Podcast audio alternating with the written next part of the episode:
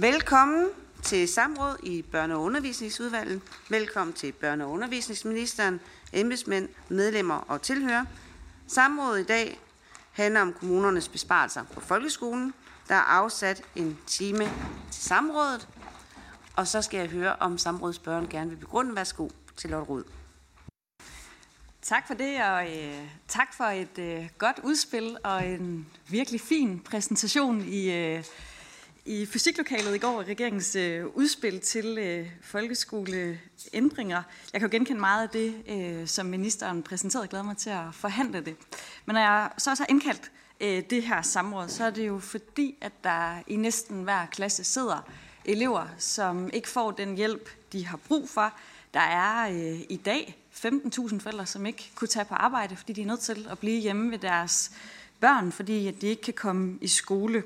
Og jeg har jo allerede spurgt statsministeren til opråbet fra øh, borgmestrene rundt omkring i landet, som siger, at økonomien simpelthen ikke hænger sammen. Jeg har spurgt finansministeren, i går var du selv så sød at komme ned i salen og svare på øh, statsministerens øh, spørgsmål om, øh, hvad det var, hun mente i øh, åbningsdebatten med, at der, vi bruger for mange penge på øh, specialundervisning. Fordi jeg har det helt grundlæggende sådan, det giver jo ikke nogen mening, at vi skærer på den almindelige undervisning, fordi det betyder jo bare, at der til næste år vil være flere børn, som ikke kan være i den almindelige undervisning. Og jeg er lidt bange for, at regeringen risikerer at gøre den samme fejl, som man gjorde med folkeskolereformen for ti år siden, at vi siger en masse gode ting, men at virkeligheden derude for børnene, for forældre, for lærere og pædagoger er, at det ikke hænger sammen, fordi man bliver ved med at skære på skolen. Som en lærer øh, sagde til mig øh, til jeres øh, topmøde om folkeskoleudspillet, at man kan jo godt gøre sig alle mulige tanker om, at man vil bage en kage, ligesom i bagedysten, men man ender med sådan en gang øh, hurtig gang bacon shake, fordi det lige var det, der var tid til. Altså regeringen får den undervisning, som man vil betale for. Og derfor vil jeg gerne stille ministeren tre spørgsmål. Det ene er, hvad er ministerens holdning til, at kommuner landet over står til at spare på folkeskolen, jævnfør artiklen skrabede budgetter til lejerskoler, skolelukkende og aflyst svømmeundervisning. Flere kommuner lægger op til at spare på skolerne, som er fra D R punktum D K den enogtredivte august, når nu ministeren samtidig siger, at børn skal hjælpes tidligere og have en mere praktisk skole. Og hvad er ministerens holdning til, at vi er så rige som samfund, og så skærer vi på no- så grundlæggende ting som lejerskole, svømmetimer, legepladser og lærerstillinger? Og tror ministeren selv på, at børn får tidligere hjælp og en mere praktisk skole, før regeringen prioriterer pengene til det? Tak, tak for det. Så giver jeg ordet til børne- og undervisningsministeren for besvarelse af samrådsspørgsmål. Værsgo. Tak øh, for at stille spørgsmålene, og tak for ordet til formanden. Jeg har jo efter ønske fra Lotte Rod fået et øh, samrådsspørgsmål fra udvalget. Jeg bliver spurgt til, hvordan jeg vil indfri regeringens ambitioner om en bedre balance mellem det boglige, kreative og praktiske indhold i folkeskolen og hjælpe børn tidligere, når der er mulige kommunale besparelser på folkeskoleområdet. Vi skal have en folkeskole af høj kvalitet, der giver alle børn og unge de bedste forudsætninger for at begå sig i livet. En folkeskole, der motiverer alle elever og giver dem lyst til at lære mere. Det er derfor afgørende, at landets kommuner har de fornødne rammer og ressourcer. Og jeg ser derfor frem til at drøfte spørgsmålet. Lotte Rod henviser i sit spørgsmål til en artikel fra Danmarks Radio fra august treogtyve med titlen Skrabet budget til lejerskoler, skolelukninger og aflyst svømmeundervisning. Flere kommuner lægger op til at spare på skolerne. Budskabet i artiklen er, at flere kommuner i forbindelse med årets budgetforhandlinger står over for at skulle foretage prioriteringer på tværs af alle velfærdsområder, herunder også på folkeskoleområdet. Det er jo op til den enkelte kommune at fastlægge de årlige budgetter i henhold til de lokale behov og prioriteter, og det siger de gældende regler for styringen af kommunernes økonomi, som vi jo alle sammen formoder at bakke op omkring. Og det er regeringens holdning, at kommunerne og kommunalbestyrelserne har de bedste forudsætninger for at foretage den her prioritering. Vi er naturligvis meget opmærksomme på, at kommunerne står over for en svær opgave igen det her efterår, og derfor vil regeringen også holde hånden under vores kommuners økonomi. Det skete først med økonomiaftalen, hvor rammerne for den kommunale økonomi blev fastlagt for tyve fireogtyve. Her dækkede øh, aftalen det demografiske træk, så pengene følger med, når der er flere børn og ældre. Og det sker med finanslovsforslaget for fireogtyve, hvor kommunerne får en håndtrækning i form af 600 halvtreds millioner kroner ekstra årligt til borgernær velfærd. De kommunale budgetter er nu ved at være landet, og hver gang jeg møder en borgmester, spørger jeg altid, hvordan gik det? Hvordan gik det med folkeskolen? Men selvom jeg gør det, så har jeg endnu ikke noget fuldt overblik, så det er min fornemmelse, at jeg må bygge det på. Og den siger, at der rundt om i kommunalbestyrelserne har været fokus på at holde hånden under folkeskolen. Der er indikationer på, at nogle af de historier, der har været fremme i medierne, ikke viser et helt dækkende billede af de endelige budgetter, og jeg vil sige heldigvis. Vi har også en ambition om fra regeringens side at styrke folkeskolen mere direkte ved at styrke skolens overordnede rammer og økonomi. Med finanslovsaftalen fra, øh, fra, tyve tyve, fra tyve tyve er der fra i år og frem afsat ca. otte hundrede og halvtreds millioner kroner årligt til at ansætte flere lærere i folkeskolen. Det er aftalt mellem regeringen og K L, at udviklingen i antal lærerstillinger følges tæt i forbindelse med de årlige økonomiaftaler de kommende år. Regeringen har også fastsat midler til finansiering af bedre mulighed for udsat skolestart og sænkelse af klasseloftet øh, i indskolingen. Til de indsatser er der efter fuld indfasning afsat ca. tre hundrede og halvtreds millioner kroner årligt fra syvogtyve og frem. Midlerne sikrer, at børnene kan få en bedre mulighed for en bedre start på skolelivet. Med finanslovsforslaget fra fireogtyve, som behandles i Folketinget for tiden, foreslår regeringen også, at der afsættes midler til folkeskolen i form af undervisning i små hold. Til at starte med små øh, stille opstart, femogtredive millioner kroner i fireogtyve, men herefter stigende kraftigt til fem hundrede millioner kroner fra otteogtyve og frem. De mest udfordrede elever i folkeskolens normale klasser kan dermed få ekstra hjælp. Og som jeg så præsenterede i går i fysiklokalet, så har regeringen øh, prioriteret yderligere femoghalvfjerds millioner kroner i femogtyve, stigende til tre hundrede millioner kroner i syvogtyve og frem til indsatser, som styrker kvaliteten i folkeskolen. Og derudover også afsat økonomi til en massiv investering i faglokaler, samlet set to komma seks milliarder fra femogtyve til syvogtyve, som skal løfte de fysiske rammer for den praktiske undervisning i folkeskolen markant. Regeringen foreslår herudover, at skoler og kommuner skal have permanent mulighed for at afkorte skoleugen, frigøre og prioritere frigjorte ressourcer til andre aktiviteter i folkeskole og fritidstilbud efter de lokale forhold. Med andre ord øh, var der allerede før jeg tiltrådte, og også efter jeg tiltrådte, afsat betydelige midler til yderligere investeringer i folkeskolen. Regeringen er optaget af, at vi nu får en bred dialog om, hvordan vi sikrer en bedre folkeskole for alle, hvor vi frisætter fra unødvendige statslige og kommunale krav og regler, øh, hvor lærerne får et øget fagligt råderum til at tilrettelægge hverdagen med fokus på de elever, der nu engang sidder i klassen, bor i skoledistriktet, frem for at blive styret øh, fra centralt hold. Der skal selvfølgelig stadigvæk være en fælles ramme og et kerneindhold i folkeskolen, men der skal være bedre plads til at finde de gode løsninger lokalt.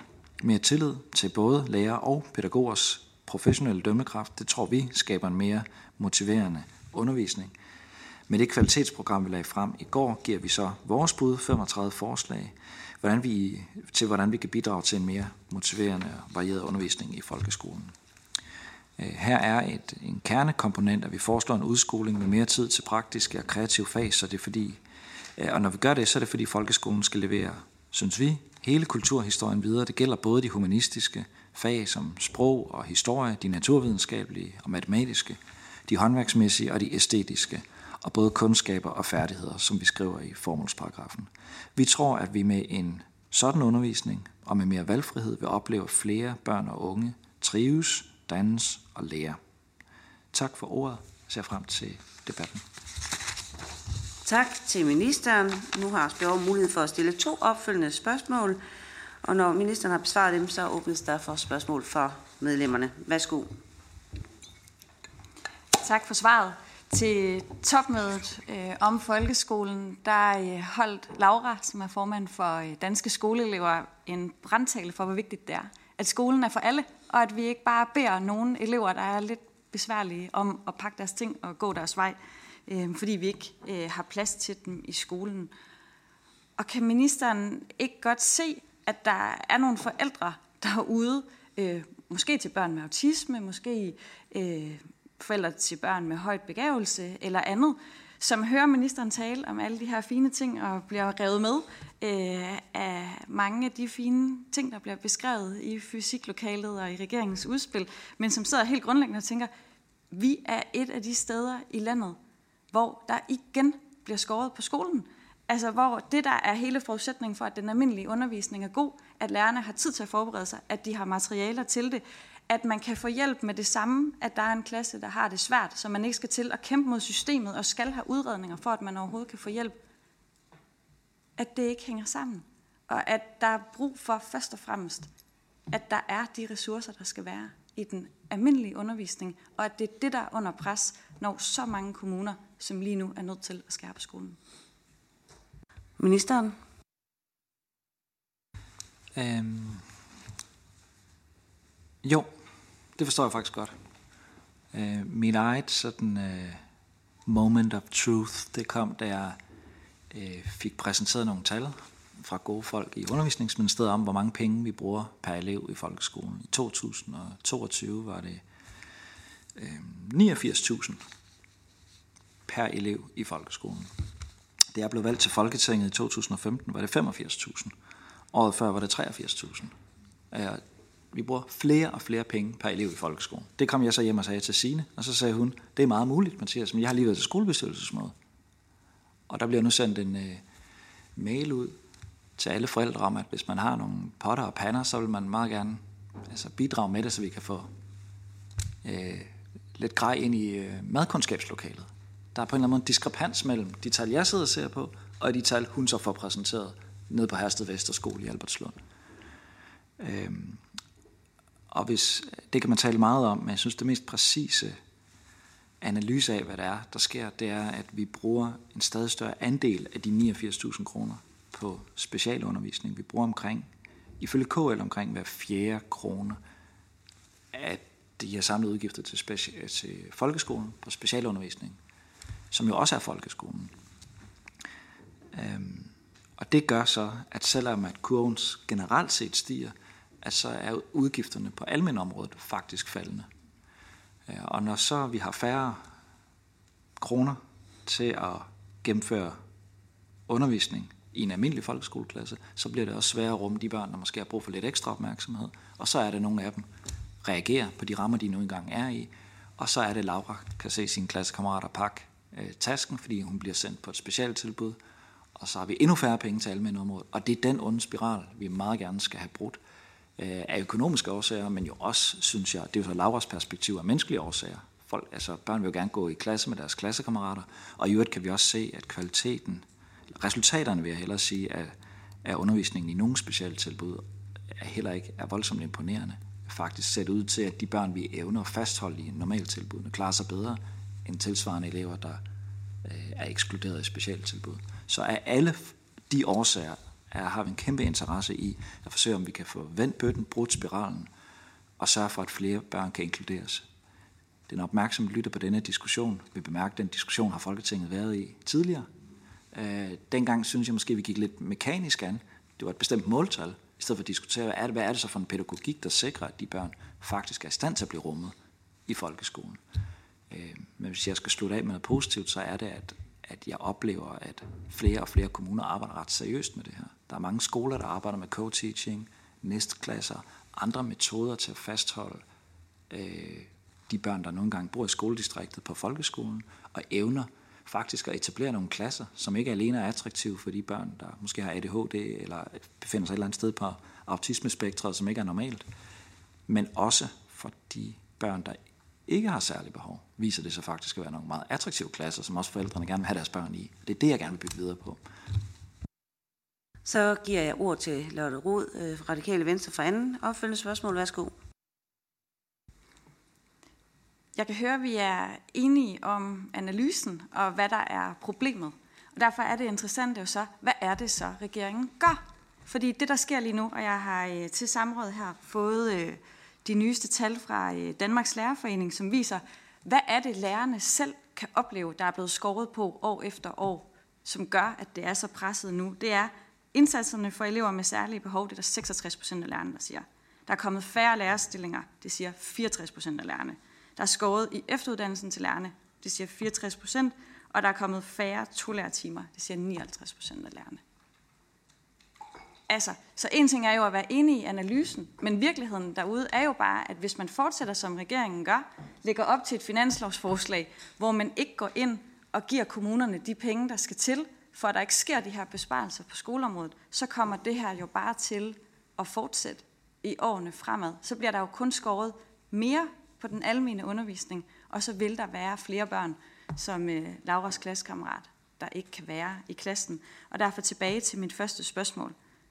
Altså, kan ministeren ikke godt selv se, at børn kommer ikke til at få tidligere hjælp, og til at få en mere praktisk skole, før regeringen påtager sig det ansvar, og sætte de penge af, der skal til, for at den almene undervisning kan være god?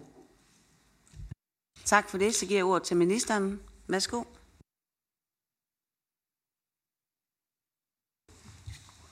Øhm.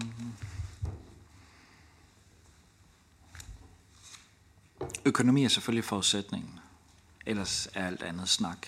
Øhm. Men når vi bruger niogfirs tusind kroner per elev nu, femogfirs tusind kroner, da jeg blev valgt til Folketinget i to tusind og femten, så er det også et udtryk for, at Folketinget faktisk i den her årrække, blandt andet fordi der er indgået nogle finanslovsaftaler med, blandt andet i Radikale Venstre, jo har prioriteret folkeskolen.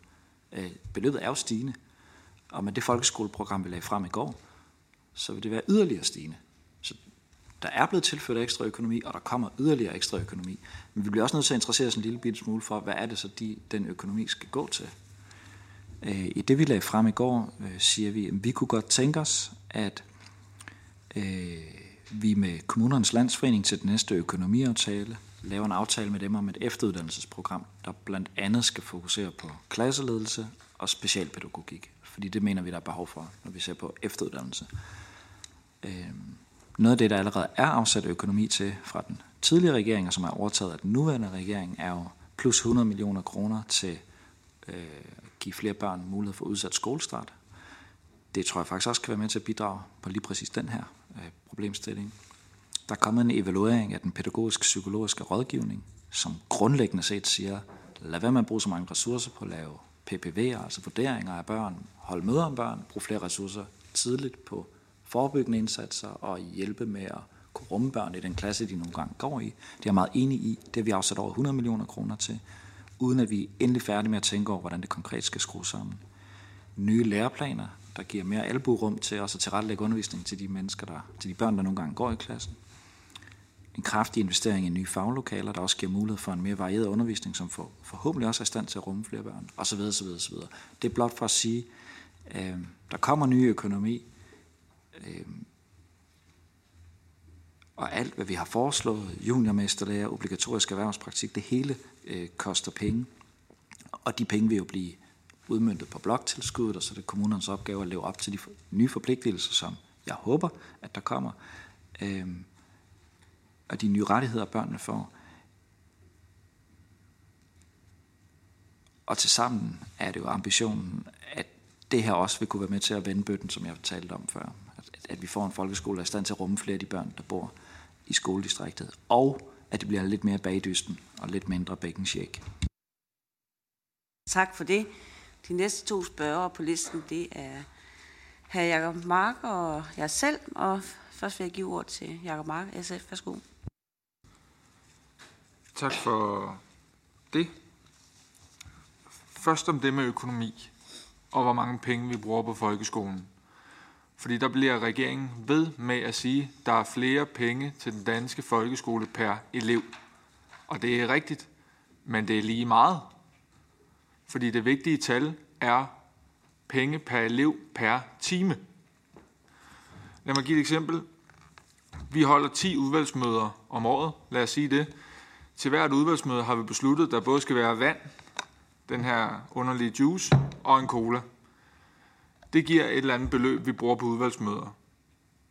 Nu beslutter man så, at man hæver antallet af udvalgsmøder til hundrede møder. Til gengæld så skærer man colaen og juicen og alt andet fra plejen væk, så der kun er vand. Derefter så vil ministeren kunne komme og sige, at vi har aldrig brugt så mange penge på udvalgsmøder, fordi nu er der jo hundrede af dem. Men min følelse er, at der er kun vand til dem. Kvaliteten er blevet ringere i forhold til forplejningen. Og det er det samme med folkeskolen. Det giver ikke mening at sige, at der er flere penge per elev. Ja, fordi vi har lavet en historisk lang skoledag. Der har aldrig været så mange timer, men det vigtige er jo kvaliteten af timerne. Og der er der blevet færre penge per time. Markant færre. Vil ministeren bekræfte det? Og den anden del, som handler om specialundervisning. der er jo startet den her bevægelse, undskyld vi er her, som jeg virkelig mener, at regeringen bør lytte til. Det er jo en række forældre, som har børn, der har brug for specialundervisning. Og til åbningsdebatten, der sagde statsministeren følgende: en meget lille del af eleverne forbruger en stadig større del af det samlede budget. Og der må jeg bare sige, så kan jeg godt forstå, at de får lyst til at sige undskyld, vi er her. For det er da ikke eleverne, der forbruger en stadig større del af det. Det er der fællesskabet, der har sagt, det her vil vi investere i. Vil ministeren ikke på det her samråd tage ansvaret væk fra de forældre og tage ansvaret væk fra de børn og sige, ja, der kan være en sammenhæng mellem, at når man sørger, øh, skærer i god undervisning, når man skærer i forebyggelse, jamen så stiger udgifterne til specialundervisning. Og under alle omstændigheder i hvert fald tager det ansvar væk, som mange forældre føler lige nu, når alle siger, at det er på grund af stigende udgifter til specialundervisning. Tak for det, og så ligger jeg lige formandskasketten og, og vil gerne spørge ind til netop besparelserne i folkeskolerne, fordi at T V to havde jo også tilbage i august, hvor de kunne vise, at rigtig mange skoler lukkede i vores landdistrikter, folkeskoler. Og det kunne jeg egentlig godt tænke mig at høre, hvad regeringen egentlig vil gøre ved det, så man kan sikre et bedre sammenhæng og et Danmark i balance, så man også, selvom man bor i et landdistrikt, kan få børnene i en folkeskole. Og det, det kunne jeg godt tænke mig at høre ministerens svar på, og så vil jeg give ord til ministeren til besvarelse. Værsgo. Tak. Altså, hvis man nu brækker benet, fordi man har spillet fodbold, og man så bliver indlagt på sygehuset, så er der nogle øh, udgifter til samfundet for det. Men det, altså, det synes jeg ikke, man skal gå rundt og føle sig skyldig over noget. Man har jo bare behov for sundhedsydelser.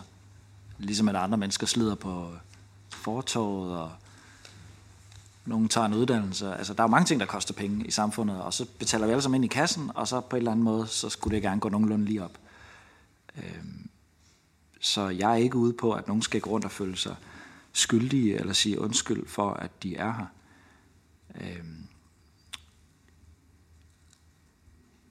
Og jeg går meget op i, at det her ikke bliver til en diskussion, hvor hver enkelt familie hverken skal undskylde eller skal begrunde, eller det skal være en kamp mod forældre, der har en rimelig forventning om, at deres børn går i en velfungerende folkeskoleklasse, og så nogle andre forældre, som har et børn, der har brug for ordblindeundervisning eller noget andet særligt, der gør, at de kan komme igennem folkeskolen.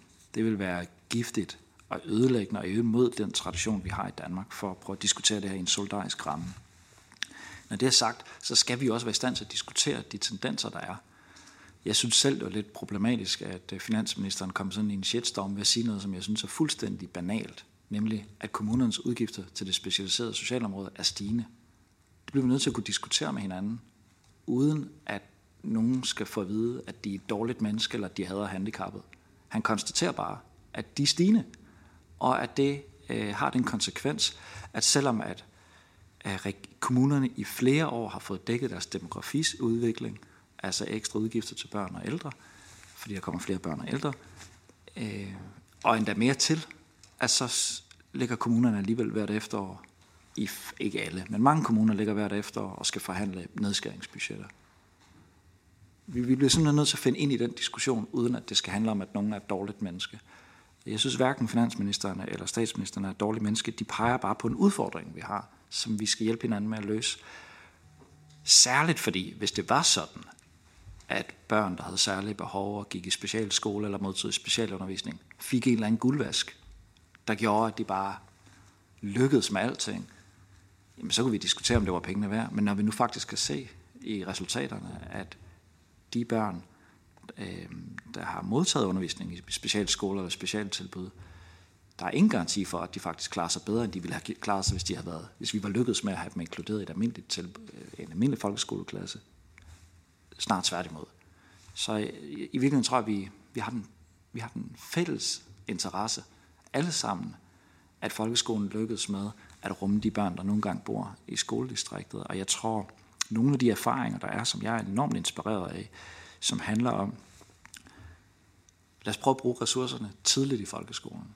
I, i går, øh, før jeg skulle holde pressemøde, var jeg så heldig lige at holde dem øh, for en lille kop kaffe med borgmesteren i Greve og en udvalgsformand og nogle embedsmænd, som fortalte, at de lige aften før havde holdt møde i deres børne- og undervisningsudvalg. Og de sidder også og kigger på det her. kraftigt stigende udgifter til specialområdet med til at udhule økonomien i den almindelige folkeskole. Og deres ambition er jo at se, om ikke de kan prøve at fastholde nogle flere børn, og noget af det, de peger på, er, at de har en skole i Greve, der har stor succes med, de arbejder med co-teaching, altså to lærere i klasserne, nogle gange også færre elever i klasserne, med henblik på at skabe så vellykket en pædagogisk ramme for undervisningen, at man er i stand til at rumme nogle af de elever, der ellers i fjerde, femte, sjette ville være endt i specialskole. Øh, Greve Kommune er heldigvis ikke den eneste. Jeg synes efterhånden, jeg hører om flere og flere kommuner, der arbejder med det her. Øh, og ser ud til også at have resultater.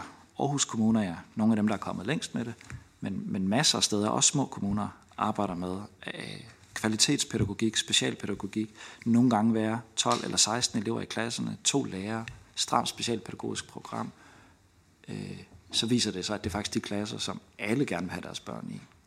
Så det har jeg enormt stor fidus til, men det kræver, at vi tager investeret lidt tidligt, og ikke ligger og venter på, at der er nogle børn, der reagerer på, at rammerne er utilstrækkelige, ressourcerne er for få, og så skal det tage et år for at udarbejde en, en vurdering ned ved P P R, og så først der, når det er gået helt galt, så finder vi så et specialskoletilbud, der koster fem hundrede tusind om året per barn, og udhuler hele folkeskolens økonomi.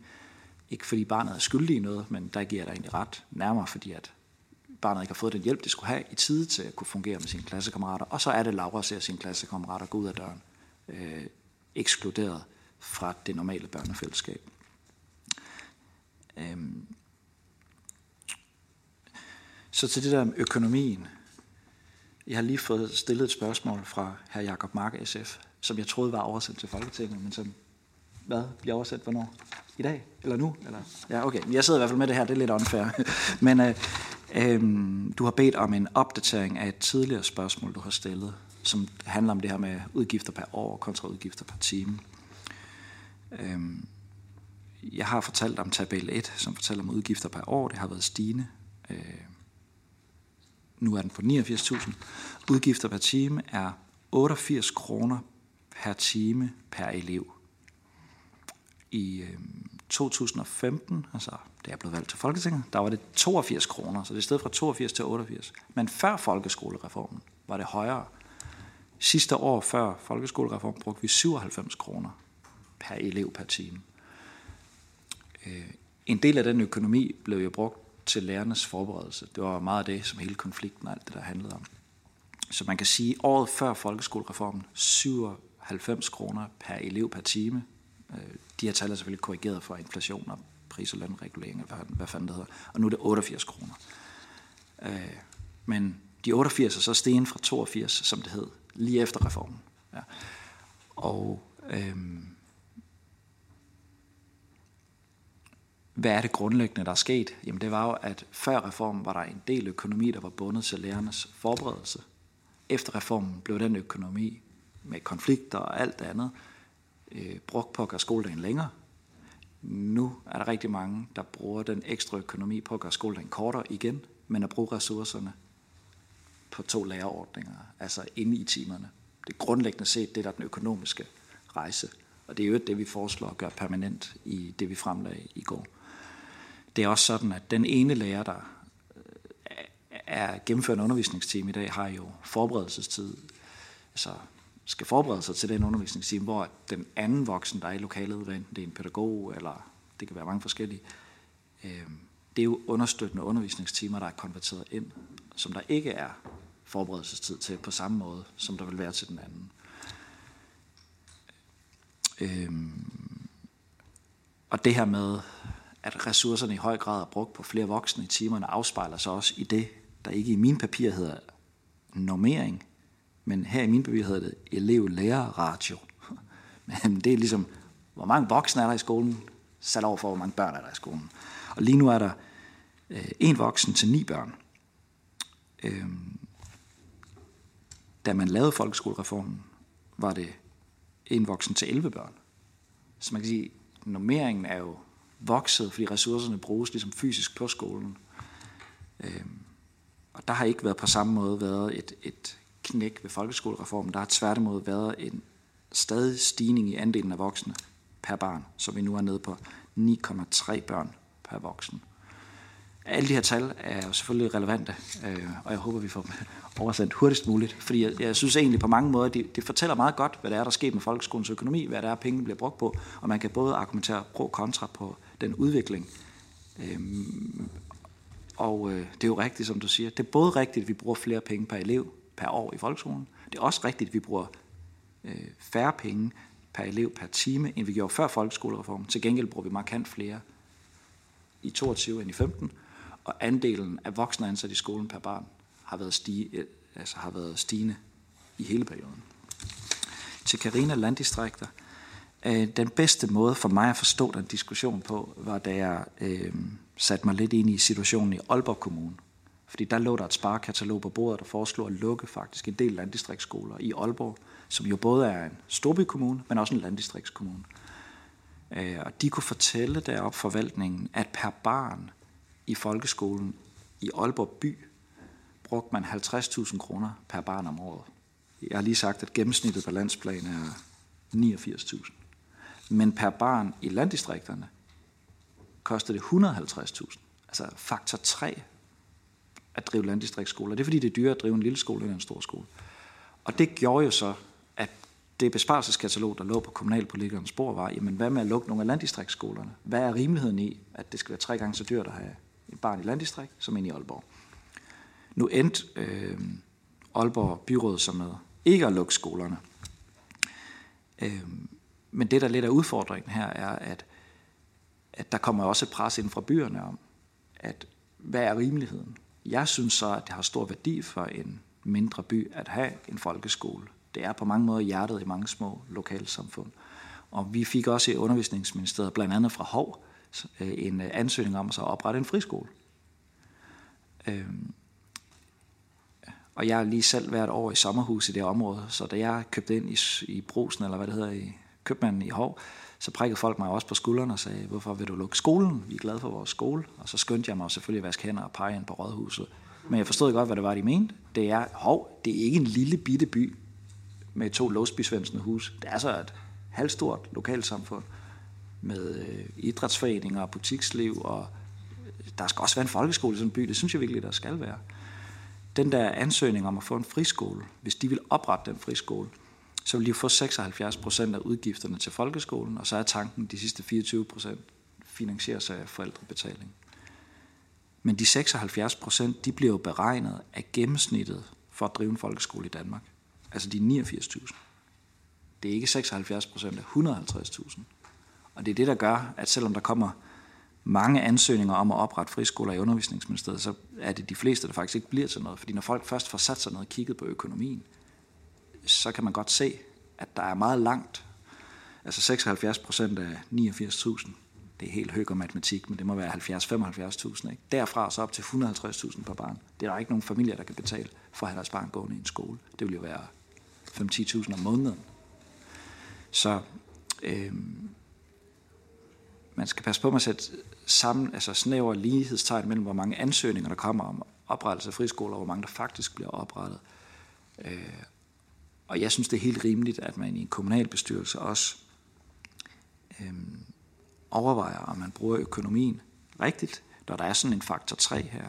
Det, vi har lagt op til i går, det udspil, vi har fremlagt, det er, at hvis en skolebestyrelse har et ønske om det, og en kommunalbestyrelse er enige, så skal der være mulighed for at se bort fra flere paragrafer i folkeskoleloven. For eksempel klasseloftet, hvis man ønsker at fastholde en skole. Så hvis man nu har en klasse med seksten elever, og en anden klasse med seksten elever, så vil vi jo i dag sige, jamen klasseloftet er otteogtyve. I fremtiden vil de kunne sige, jamen vi vurderer her på vores skole, at vi vil gerne se bort fra klasseloftet, fordi det har så stor værdi at fastholde en skole i vores område. Men det er jo en svær diskussion, fordi vi skal, vi, vi skal heller ikke have, at der kommer discountskoler i landdistrikter. Kvaliteten skal jo fastholdes. Det skal ikke være sådan, at hvis du flytter uden for byerne, så er det et discount-velfærdssamfund, du bliver mødt af. Tak for det. Så går vi videre til de næste to spørger, og den første, det er Anne Hegelund fra Enhedslisten. Værsgo. Tak for ordet. Jamen, øhm, i Enhedslisten, der er vi jo glade for, at det lyder til, at der skal ske en masse gode ting på folkeskoleområdet, at vi kommer til at faktisk handle på de problemer, man står i ude i virkeligheden som øh, lærer, elev, forældre.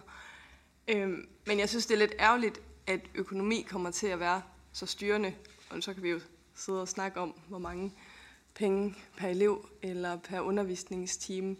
Men jeg tror, der er rigtig mange lærere, der oplever, at det er svært at lave bedre undervisning med mindre forberedelse. Og den virkelighed, man står overfor ude på skolerne med øh, ja, de her øh, nedskæringsbudgetter, der ligger på bordet inde øh, i byrådet, så, så er det altså lidt svært at se, at det skulle være det gode udgangspunkt for at vende den udvikling, der har været i folkeskolen, hvor elever ikke er kommet til at lære mere af, at vi har fået længere skoledage, og der er alt, alt for mange elever, der overhovedet ikke trives, der ikke har lyst til at gå i skole, øh, der har svært ved at være i klassen, og lærere, der synes, at det ikke er til at få skabt den ro i klassen, der er brug for, for at man faktisk kan lære noget. Og mange lærere, der ikke synes, de kan gøre deres arbejde ordentligt i folkeskolen, og ender med lidt at flygte derfra.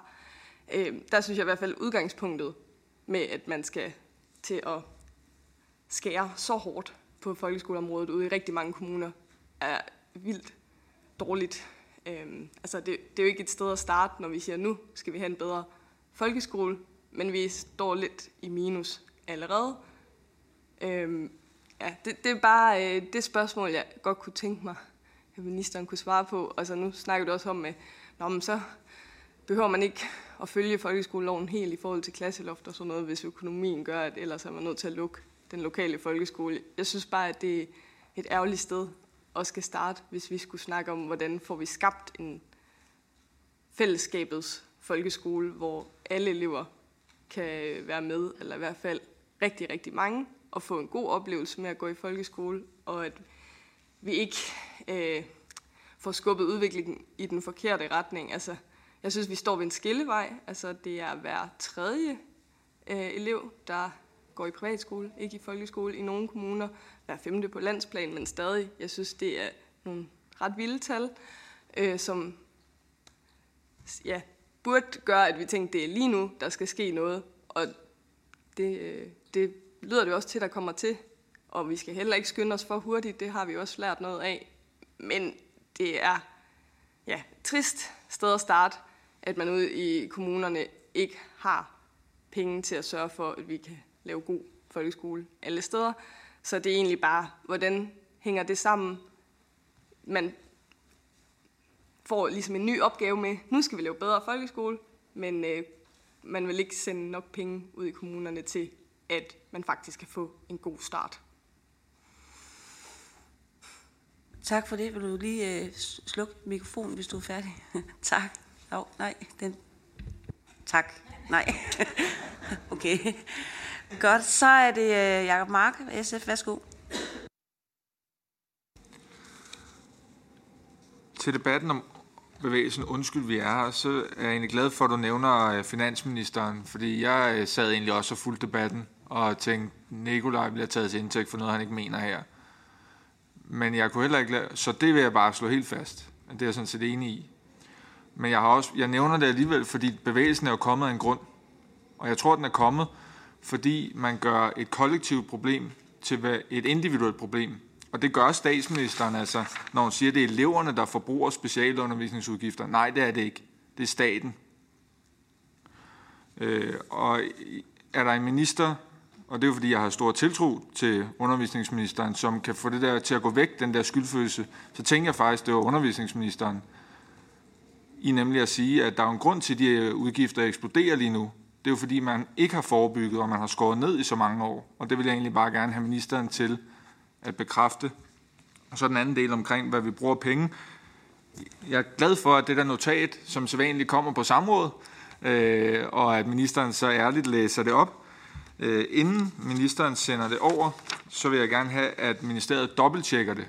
Fordi at nu siger ministeren, at man bruger toogfirs kroner per time. Og det sidste notat, jeg fik, der, fra, der brugte man treogtres kroner per time, og det var i to tusind og nitten.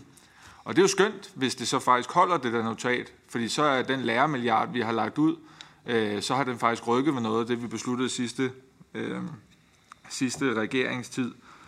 Det jeg bare vil have ministeren til at bekræfte, det er så, at der er sket en besparelse på den danske folkeskole med folkeskolereformen. Tallet er faldet fra syvoghalvfems kroner per elev per time til, hvad ministeriet så mener er toogfirs kroner, og der er dermed færre penge at lave undervisning for.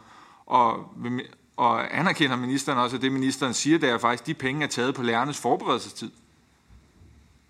Normeringen er jo ikke faldet lige så drastisk, altså normeringen er ikke fuldt med, fordi der er faldende elevtal, men pengene er gået for lærernes forberedelsestid. Og jeg siger det her, fordi regeringen turnerer med et budskab om, at vi aldrig har brugt flere penge på den danske folkeskole. Men de tal, ministeren læser op, så er det jo ikke rigtigt i forhold til kvaliteten i undervisningen. Tak for det, og det ville være fint, hvis vi kunne være lidt skarpe på spørgsmålene, og også i forhold til svarene, fordi at så kan alle nå at stille nogle spørgsmål. Så nu vil jeg give ordet til ministeren. Øhm, først omkring økonomien, både til Anne og fra Enhedslisten og til Jacob fra S F. Øhm, Anne, du skriver, at det, det er svært at gennemføre øh, en ny positiv forandring af folkeskolen, når vi står i minus allerede. Øh, og det, det er jo det, er jo det vi bare prøver ydmygt fra regeringen at prøve at adressere, at, øh, og det er så også et svar til Jakob, at jo, vi har aldrig brugt så mange penge på folkeskolen i kroner og øre. Øh, øh, den pose penge, der er afsat til, at en elev kan gå i skole hvert år, den har aldrig været større. Øh, og nu er det ikke toogfirs tusind, men otteogfirs tusind. De toogfirs var, da jeg blev valgt til Folketinget. Øh, og så, Jakob, du har ret i, Øh, og det er derfor, det er lidt øh, ærgerligt, at ikke lige har det her foran jer. Men øh, grunden til, at tallene ser anderledes ud, er, og nu læser jeg højt, det bemærkes, at i ministeriet i tidligere besvarelser har beregnet udgifterne per undervisningstime per elev med udgangspunkt i oplysninger om skolernes planlagte undervisningstimer, inklusiv pausetid, som imidlertid vurderes at være behæftet med betydelig usikkerhed. Så der er ligesom en mere præcis metode i det svar, som oversendes i dag. Øh, øh, men det gør også, at tallet treogtres ikke figurerer fra fortiden. Øh, det er ligesom beregnet, så man kan sammenligne det. Og det er det, som viser, at det sidste år før folkeskolereformen var per undervisningstime syvoghalvfems kroner per elev, og nu otteogfirs kroner per elev. Øh, det sker så samtidig med, at øh, vi er gået fra Øhm. året før skolereformen enogfirs tusind kroner per barn om året til nu niogfirs tusind kroner per barn om året. Og grund til, at begge dele kan være rigtigt, er så fordi, at vi bruger flere ressourcer på at gennemføre tolærerundervisning, og vi bruger færre ressourcer på lærers øh, forberedelsestid til den undervisning. Så der, der ligger jo et skift her. Og det afspejler sig så også i, at der er en voksen til ni børn i skolen nu, hvor før folkeskolereformen var der en voksen til elleve børn. Og der kan man så, altså vi kan jo altid diskutere med hinanden, hvad, hvad der er mest. Hvad, altså det hele går ud på, at der er god undervisningseffekt, så børn får noget ud af det, og de trives af at gå i skole. Det er det, det hele går ud på. Og der har jo været et skift fra, at man tidligere brugte man flere ressourcer på forberedelse, og nu bruger man flere ressourcer på tilstedeværelse med børnene. Så ikke i lange skoledage, men to voksne i timerne. Øhm, og så til det andet spørgsmål, Jacob Mark stiller, nemlig, kan jeg få skyldfølelsen til at gå væk? Jeg har skrevet her, hmm, det ved jeg ikke, men jeg synes, vi skal prøve at lægge hovederne i blød i fællesskab, fordi der kommer ikke noget godt ud af, at man går rundt og føler sig skyldig. Øhm, og jeg synes jo, det er en, øhm, en øh, socialpolitisk landvinding ja, på handicapområdet, at vi er nået derhen til, hvor at folk med et handicap ikke føler sig skyldige. De er jo ikke idioter. De ved jo godt, at de trækker som individer mere på fællesskabskasser end folk, der ikke har et handicap. Men vi er nået derhen til, at den skyldfølelse, vil jeg vurdere, ikke er den generelle øh, følelse hos handicappede mennesker i Danmark. Og det er den ikke, fordi og der omverdenen ikke betragter det som noget, man skal føle sig skyldig over. Det er jo sådan set sådan, menneskers følelser fungerer. Øh, Jeg har selv en søn, der er blevet øh, hvad hedder sådan noget, diagnostiseret for ordblindhed, og jeg har ikke, jeg har ikke, det har været meget interessant, fordi jeg har ikke et eneste sekund oplevet, at han har følt sig sådan i vejen eller skyldige over noget, eller noget. Og jeg tror også, det er fordi skolen og eleverne har ligesom fået etableret en kultur, hvor det er der bare nogen, der er, og så er der nogle andre, der har nogle andre udfordringer. Og det løser vi så. Og jeg ved det godt, at når han bliver hævet ud hver mandag til ordblindepatruljen, som de kalder det, jeg ved det godt, at han i gennemsnit er dyrere at have, eller at han er dyrere at have en gennemsnit på Hørsted Vesterskole. Det ved jeg da godt. Men det, jeg har aldrig spekuleret over, at det, at det skulle jeg føle mig skyldig over, eller jeg skulle sige undskyld, vi er her. Så på ordblindhed tror jeg faktisk, vi er nået langt ved at aftabuisere det, og ved bare tale om det som, nogen de har brug for briller, nogen der har brug for krykker, og nogen har brug for noter.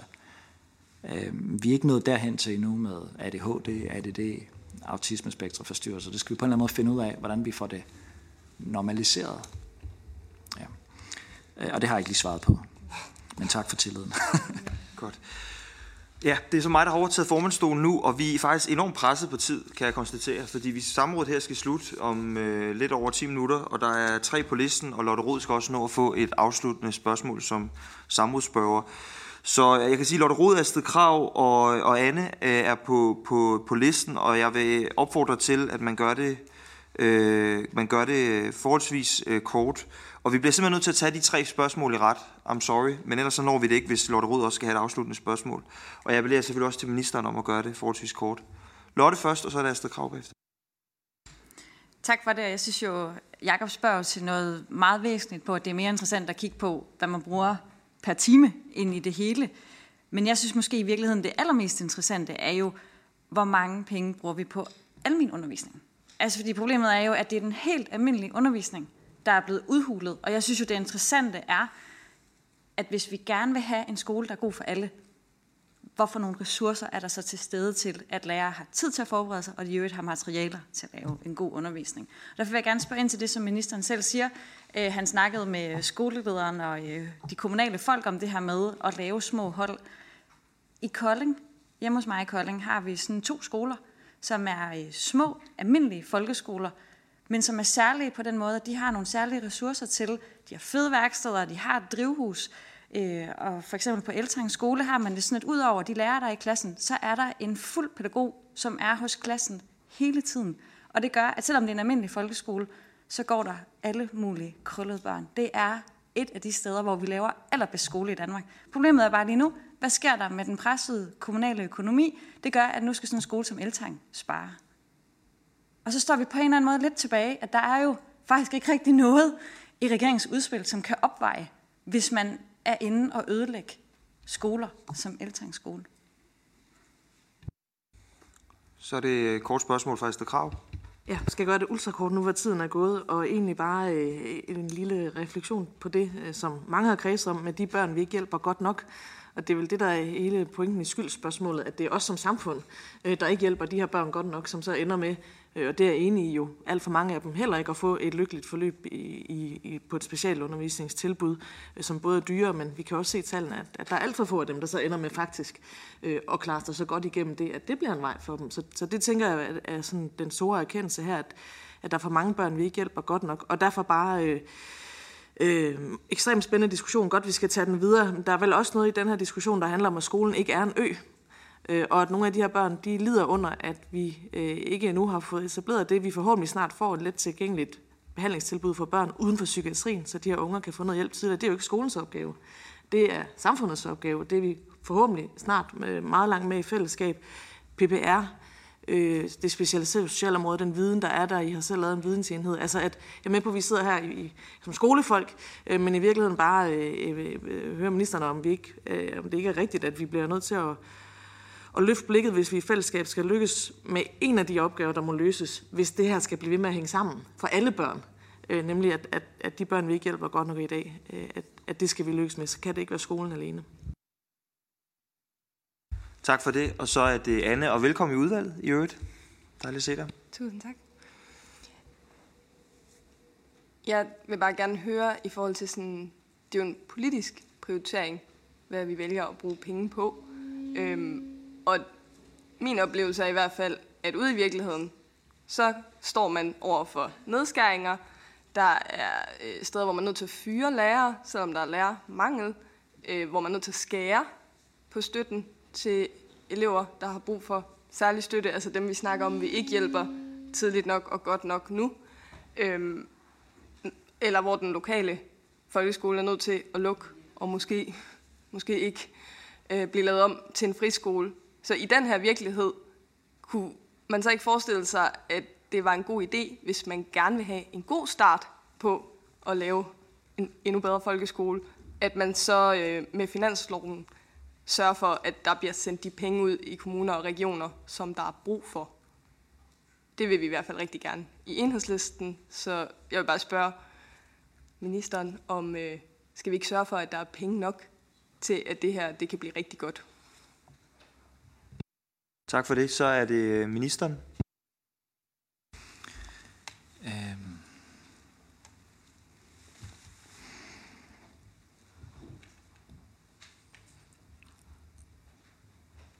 Vi vil meget gerne prioritere velfærdssamfundet bredt, herunder folkeskolen, og det synes jeg også afspejler sig af regeringens samlede økonomiske prioriteter. Og når vi fremlægger vores tyve tredive-plan, så vil det fremgå endnu en gang. Øhm. Og der er nogle kommuner, der er, altså der er særligt udfordret. Nu ved jeg, at spørgeren kender Aarhus Kommune godt. Jeg synes ikke, hvis man besøger skolevæsenet i Aarhus, at det fremstår slidt ned til sokkeholderne og som et discount-tilbud. Det er et bedre skolevæsen, end det jeg selv gik i, da jeg gik i folkeskole i Aarhus. Aarhus Kommune er også i stand til at bygge nye skoler, renovere skoler, øh, renovere toiletterne, ved jeg betyder noget for mange af eleverne. Øh, Og er også en attraktiv arbejdsplads at være på, både som pædagog og, og lærer. Og jeg bruger det bare som et eksempel, fordi jeg synes nogle steder, det virker temmelig nedslidt, når jeg kommer rundt. Men jeg synes godt nok også mange steder, at skolerne fremstår flotte. Med, der hænger tit sådan en øh, plakat, når man kommer ind med skolens personale, hvor man kan se, jamen det er ikke... altså det ligner ikke et udslidt lærerkorps. Det er sgu folk med glimt i øjnene. Det er dygtige mennesker. Så for mig er det bare vigtigt at sige, at mit generelle indtryk er, at folkeskolen har den, har det godt, selvom der absolut er plads til forbedringer. Det er rigtigt, at tyve procent går i friskole. For nogle af dem er det jo et aktivt valg af en friskole. Det tror jeg ikke, man skal grund og have ondt i maven over. Men for nogle af dem er det et fravalg af folkeskolen, og det er et politisk problem. Øhm Så meget enig i det, Astrid siger, at skolen jo ikke er en ø. Og vi har også, altså, jeg burde have taget notater, hver gang nogen havde sagt til mig, at folkeskolen skal løse et samfundsproblem. Fordi der går faktisk ikke en uge, uden jeg får en henvendelse fra nogen, der mener, at... Hvad fanden var det i går? Der var der privatøkonomi på skoleskemaet, og der var en stor skuffelse fra nogen over, at vi ikke har indført et fag om, hvordan man flytter hjemmefra. Og altså, hver især er det jo sympatiske forslag, men tilsammen er det bare umuligt for folkeskolen at håndtere alt det her. Så en del af vores opgave betragter egentlig også at prøve at holde opgaver lidt ude af skolen og sige, her er der et lokalt behandlingstilbud, eller her må dine forældre simpelthen træde til, eller her må idrætsforeningen gøre sit arbejde. Det er ikke skolens opgave. Nu kigger jeg på dig, som jeg skulle have kigget hen på Astrid.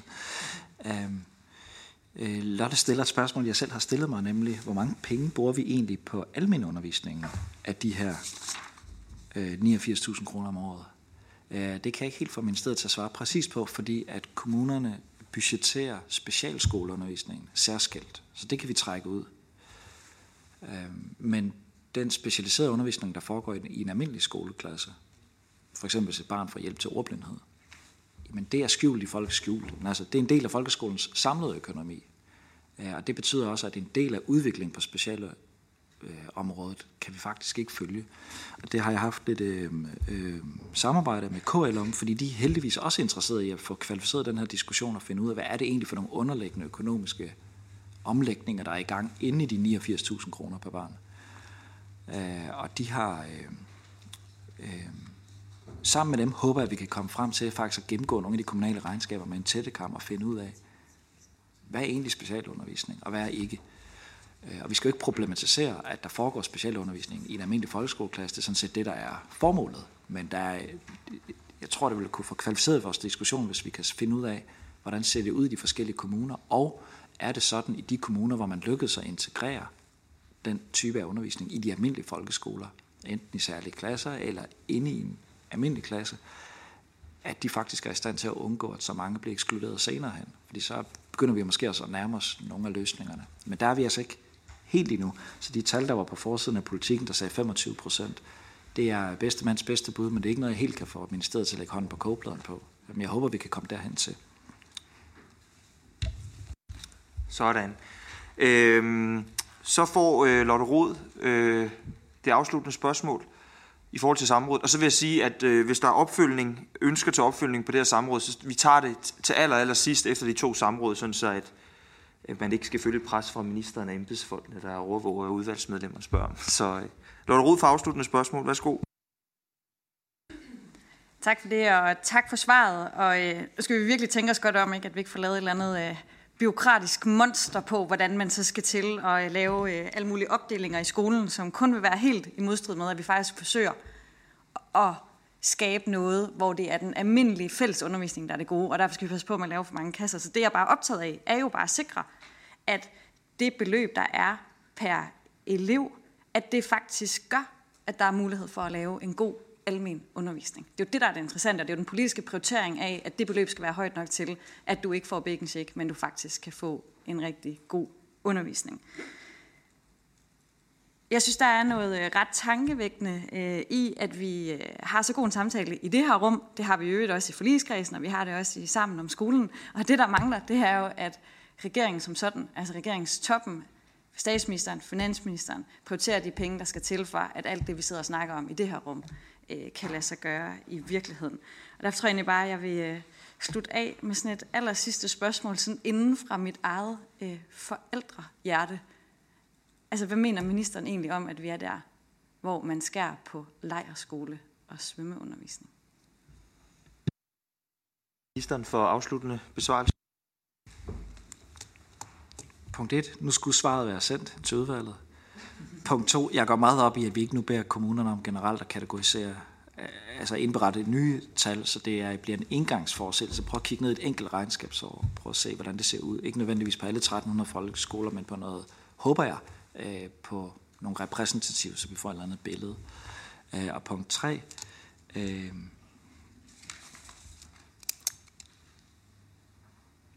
jeg er selv ked af, at min søn i syvende klasse endnu ikke har været på lejrskole. Jeg, nej, jeg tror, jeg havde været på fire fem stykker, da jeg gik i syvende klasse.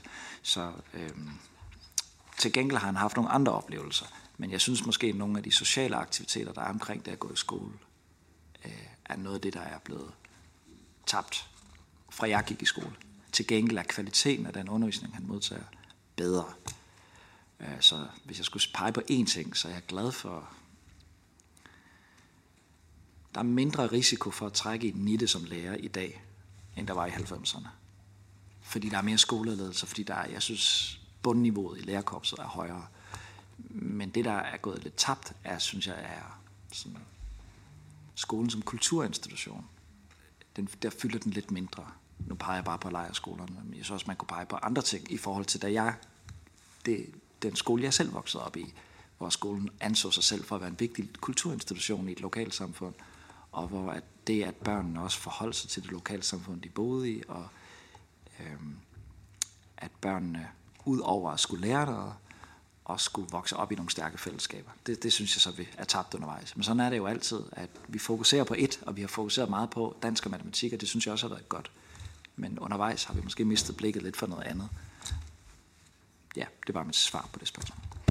Godt, så siger vi tak til øh, ministeren og tak til udvalget. Nu, øh, ministeren skal jo blive, fordi vi har et samråd her lige om lidt øh, med uddannelsesministeren øh, også.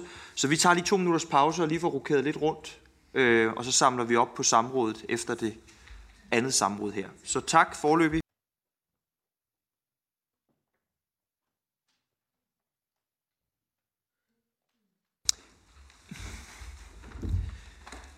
Velkommen til, til åbent samråd i Børne- og Undervisningsudvalget og Uddannelse- og Forskningsudvalget, og særligt velkommen til dem, der deltager fra Uddannelse- og Forskningsudvalget her.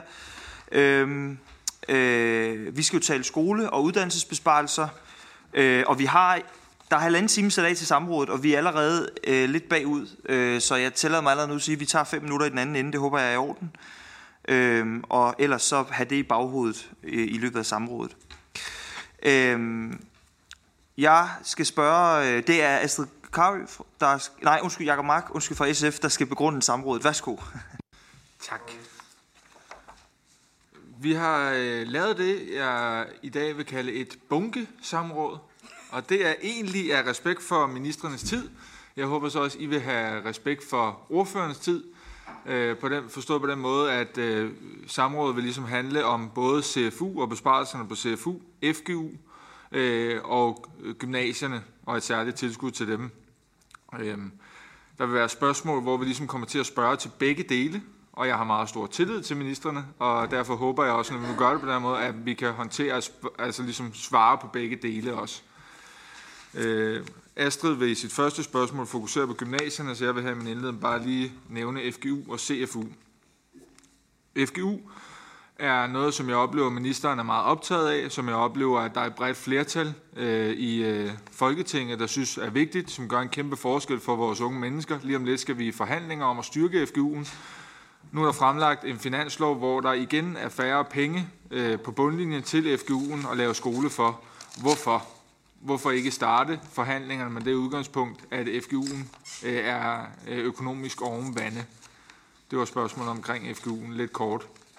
Og så er der C F U'en. Center for Undervisningsmidler leverer hvert eneste år to millioner fysiske lærebøger ud til folkeskolerne i Danmark. Hver uge kører der en lastbil ud fra Sorø og mange andre steder i landet fuld af dejlige fysiske bøger med nyt spændende undervisningsmateriale, de nyeste lærebøger, bøger som mange skoler i Danmark aldrig vil have råd til, særligt de mere udsatte skoler. Vi er kollektivt i det her lokale enige om, at skærme, digitale læringsplatforme og læringsmål skal fylde mindre, og at fysiske lærebøger skal fylde mere. Hvordan er regeringen endt på det standpunkt, at det skulle være en god idé at skære femogtredive millioner i Center for Undervisningsmidler, som gør lige præcis det, som vi alle sammen gerne vil have, sikre fedt undervisningsmateriale, der endda er fysisk ud til danske skoleelever. Hvordan er man endt på, at det er en god idé?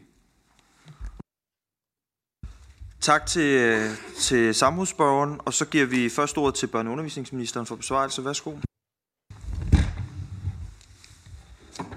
Tak.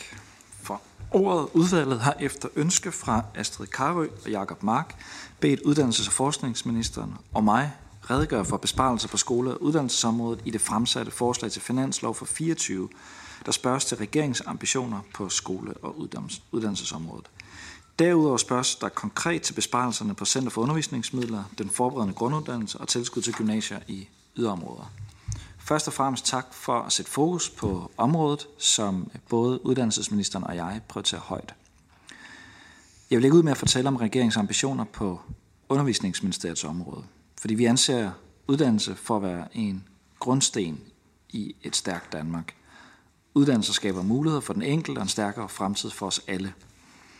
Derfor har regeringen på finanslovsforslaget for fireogtyve lagt op til betydelige investeringer i uddannelse. Som jeg netop har talt om på det sidste samråd, gælder det blandt andet folkeskolen og herudover især erhvervsuddannelserne. På forslaget til finanslov for fireogtyve er der afsat tre hundrede og elleve millioner i fireogtyve, stigende til ni hundrede og elleve millioner fra tredive og frem. Det er det største løft til erhvervsuddannelserne i mange, mange år. Også selvom to hundrede af de millioner er en videreførelse af den kvalitetspulje, der ellers ville udløbe til nytår. Vi har et Klokkeklart, klokkeklart sigte for erhvervsuddannelserne i Danmark om at være mere attraktivt. Vi afsætter de store beløb, fordi vi som samfund har brug for, at mange flere unge og voksne bliver faglærte. Det er en forudsætning for grøn omstilling og for et stærkt velfærdssamfund, at vi har nok dygtige faglærte. Men vi investerer også i erhvervsuddannelserne, fordi vi er overbevist om, at sådan en uddannelse kan gøre en kæmpe forskel for mange unge og voksnes liv. Siden finanslovsforslaget blev præsenteret, har vi også i regeringen indgået en trepartsaftale med arbejdsmarkedets parter på voksen- og efteruddannelsesområdet, og her er der afsat tre hundrede og tres millioner kroner årligt. Det er alle sammen investeringer i uddannelse, som vi i regeringen er rigtig glade for. Derfor synes jeg også, at forudsætningerne bag samrådet måske er en anelse upræcise, fordi samlet set er det en investeringsfinanslov på uddannelsesområdet. Men vi prioriterer også, ganske som alle andre regeringer før os, og jeg håber også efter os. Jeg skal nok gå lidt mere i dybden nu med de elementer, men det samlede billede er altså, at vi præsenterer en finanslov, der investerer i uddannelse. Der bliver så spurgt ind til nogle konkrete besparelser. I forbindelse med teknisk gennemgang af finanslovsforslaget i Finansudvalget er oversigter over udløb af midlertidige bevillinger og særtilskud også fremsendt til det her udvalg. Vi kommer nok til at diskutere, om udløb af midlertidige tilskud er en besparelse. Det afhænger nok lidt af, hvor vi ser det fra. Det er i hvert fald en naturlig konsekvens af en beslutning om at afsætte midler i en begrænset periode. Derfor mener jeg faktisk kun, at der er en enkelt egentlig besparelse på børne- og undervisningsområdet, og det er en harmonisering af deltagerbetalingen på A M U, der indebærer, at nogle kurser bliver seksogtres kroner dyrere per undervisningsdag. Jeg forventer ikke, at den stigning betyder, at V U-systemet vil blive brugt mindre fremover. Samtidig er det faktisk en forenkling i et ellers lidt for kompliceret system. Samrådsspørgsmålet nævner eksplicit den forberedende grunduddannelse, F G U, som jo er en nøglebrik til at hjælpe flere af de treogfyrre tusind unge, der i dag ikke er i uddannelse eller i job, videre. Et stærkt F G U kan hjælpe unge til at have noget at stå op til, føle sig nyttige. Det er korrekt, at der er en række særtilskud til F G U, som står til udløb efter tyve treogtyve. Det svarer til ca. to hundrede og tres millioner kroner i treogtyve. Det er en konsekvens af de indgåede aftaler, som er indgået bredt, også med S F, hvor der er afsat penge i et eller to år til blandt andet etablering af F G U. Der er altså ikke tale om en ny besparelse, som regeringen har foretaget. Regeringen har prioriteret at videreføre den reserve, der blev afsat med F G U-aftalen fra toogtyve på ca. et hundrede og halvfems millioner i fireogtyve og ca. et hundrede og halvfjerds millioner femogtyve og frem. Og vi mener, det er vigtigt, at F G U får et varigt økonomisk løft øh, frem for midlertidige særtilskud. Både for at sikre de nødvendige rammer for F G U, men først og fremmest for at hjælpe de unge, der har brug for det videre. Og vi vil, som også spørgeren lige kort nævner, indkalde til forhandlinger her efter efterårsferien med henblik på at indgå en politisk aftale om, hvordan den her øh, reserve på knap to hundrede millioner kroner årligt skal udmøntes. Så spørges der til udkantstilskud for almene gymnasier. Øh, her stod vi med en finansieringsudfordring, fordi udgifterne til udkantstilskud er steget over de seneste mange år. Det skyldes, at flere gymnasier er blevet berettiget til tilskuddet, men at bevillingen i træskolængder er den samme som ved etableringen af udkantstilskuddet for femten år siden. Øh, det betød, at der skulle bruges ca. firs millioner kroner, men at vi kun havde ca. halvtreds millioner kroner. Eller altså omkring tres procent af det, der var nødvendigt, hvis vi skulle fastholde øh, niveauet af udkantstilskuddet. Det svarer til, at der i gennemsnit ville mangle omkring en million kroner til hver institution. Og derfor har regeringen prioriteret tredive, øh, enogtredive millioner kroner til udkantstilskud på finanslovsforslaget for fireogtyve. Så er det korrekt, at den midlertidige forhøjelse af tilskuddet på en halv million kroner per institution udløber i år. Men det var for mig at se mindre vigtigt sammenlignet med risikoen for, at skolerne ville miste en million kroner i ordinær tilskud. Og dertil synes jeg, det er vigtigt at holde fast i, at forhøjelsen altid har været midlertidigt. Vi har altså ikke været inde og fjerne penge fra at bruge dem på noget andet. Det er penge, som aldrig har været der i tyve fireogtyve, og som skolerne derfor må formodes ikke at have budgetteret med. Det rejser selvfølgelig en helt legitim diskussion om, hvorvidt det er hensigtsmæssigt at give særtilskud i en midlertidig periode. Det er der nok både fordele og ulemper ved. Fra min stol er det ikke en besparelse, når et midlertidigt tilskud udløber. Det er vigtigt for regeringen at sikre, at der udbydes kvalitetsuddannelse i hele landet, og at vi ikke hvert år har den her debat om midlertidigt tilskud, der udløber, og vi vil derfor arbejde for en permanent model, der understøtter institutioner i yderområder, det gælder også gymnasier. Dernæst bliver der spurgt ind til uddannelses- og forskningsministerens ressortområde. Jeg vil derfor give ordet videre til formanden, som jeg formoder vil give ordet videre til uddannelses- og forskningsministeren. Meget fornemt at få ordet fra ministeren i, i udvalget her. Fantastisk. Så vil jeg give ordet til uddannelses- og forskningsministeren. Værsgo. Tak for, tak for det, og også tak for invitationen til, til det her samråd. Og jeg vil, ligesom børne- og undervisningsministeren, virkelig tage den her opfordring til mig med at dels at tale kort, og dels faktisk også at forsøge at svare på det, som jeg blev spurgt om. Og jeg synes jo, at at spørgsmålet opsummerer i virkeligheden sådan to hovedspørgsmål. Et, i, i altså, hvilken sammenhæng der i høj grad er prioriteringerne på finansloven, økonomiske prioriteringer, et udtryk for vores ambitioner på undervisnings- og uddannelsesområdet, som det ene spørgsmål, og så er der konkrete spørgsmål for mit vedkommende, der angår meget konkret øh, C F U'erne. Og øh, for nu at blive ved det første først, øh, regeringen har prioriteret uddannelse markant i løbet af sit første næsten øh, år, og det er et udtryk for regeringens ambitioner på uddannelsesområdet. I de to finanslovsforslag, som vi har fremlagt, og i de politiske aftaler, der har vi på det videregående område blandt andet prioriteret, og det er så i tyve fireogtyve-priser, øh, en permanent forhøjelse af takst et øh, på universiteterne, det har vi jo gjort sammen, på ca. tre hundrede milliarder kroner, højere kvalitet på universitetsuddannelse for en halv milliard i tyve tredive, professionsrettede uddannelser på velfærdsområdet med nul komma tre milliarder kroner også i tyve tredive, kvalitetstilskud til pædagoguddannelsen ca. halvtreds millioner i tyve fireogtyve, trivselsfremmende initiativer for studerende ca. ti millioner i tyve fireogtyve, og det er selvfølgelig slet ikke udtømmende, men det var bare nogle nedslag, som jeg synes var øh, vigtige. Det er markante, og det er også varige milliardinvesteringer i de videregående uddannelser. Vi har på, øh, på Uddannelses- og Forskningsministeriets område i forbindelse med finanslovsforslaget for tyve fireogtyve så også foreslået at sænke bevillingen til Centrene for Undervisningsmidlerne, altså C F U, som er drevet af professionshøjskolerne. Og vi foreslår konkret at sænke tilskuddet med ca. fyrre millioner kroner, altså fra et hundrede femoghalvfems til et hundrede femoghalvtreds millioner kroner. Og det er altså helt ærligt sket i forbindelse med nogle tværgående prioriteringer på de forskellige ministerområder for at få den samlede finanslov til at gå op. Og jeg er helt klar over, at det ikke er noget, som hverken C F U'erne eller professionshøjskolerne eller for den sags skyld centrenes brugere har peget på eller ønsket sig. Og jeg vil også være meget ærlig og sige, at selvfølgelig kan vi ikke forvente, det kan jeg ikke forvente, det tror jeg ikke nogen kan forvente, at C F U'erne kan levere, kan levere præcis de samme ydelser og den samme service for fyrre, med, med fyrre millioner kroner mindre. Bare så, at det er sagt. Centrene kan imidlertid godt yde et godt supplement til de læremidler, som folkeskoler og ungdomsuddannelserne har ansvaret for. Mit ministerium vil gå i dialog med professionshøjskolerne om, hvordan centrene bedst tilpasser opgaven og stadig yder, yder en god service med høj kvalitet inden for de fremtidige bevillingsniveau. Og så er vi naturligvis indstillet på at lave de ændringer i rammer og regler for centrene, som skal til for, at de kan lave en fornuftig tilpasning til det nye bevillingsniveau. Tak for det. Så har samrådsspørgerne to opfølgende spørgsmål. Først Astrid Carøe. Værsgo.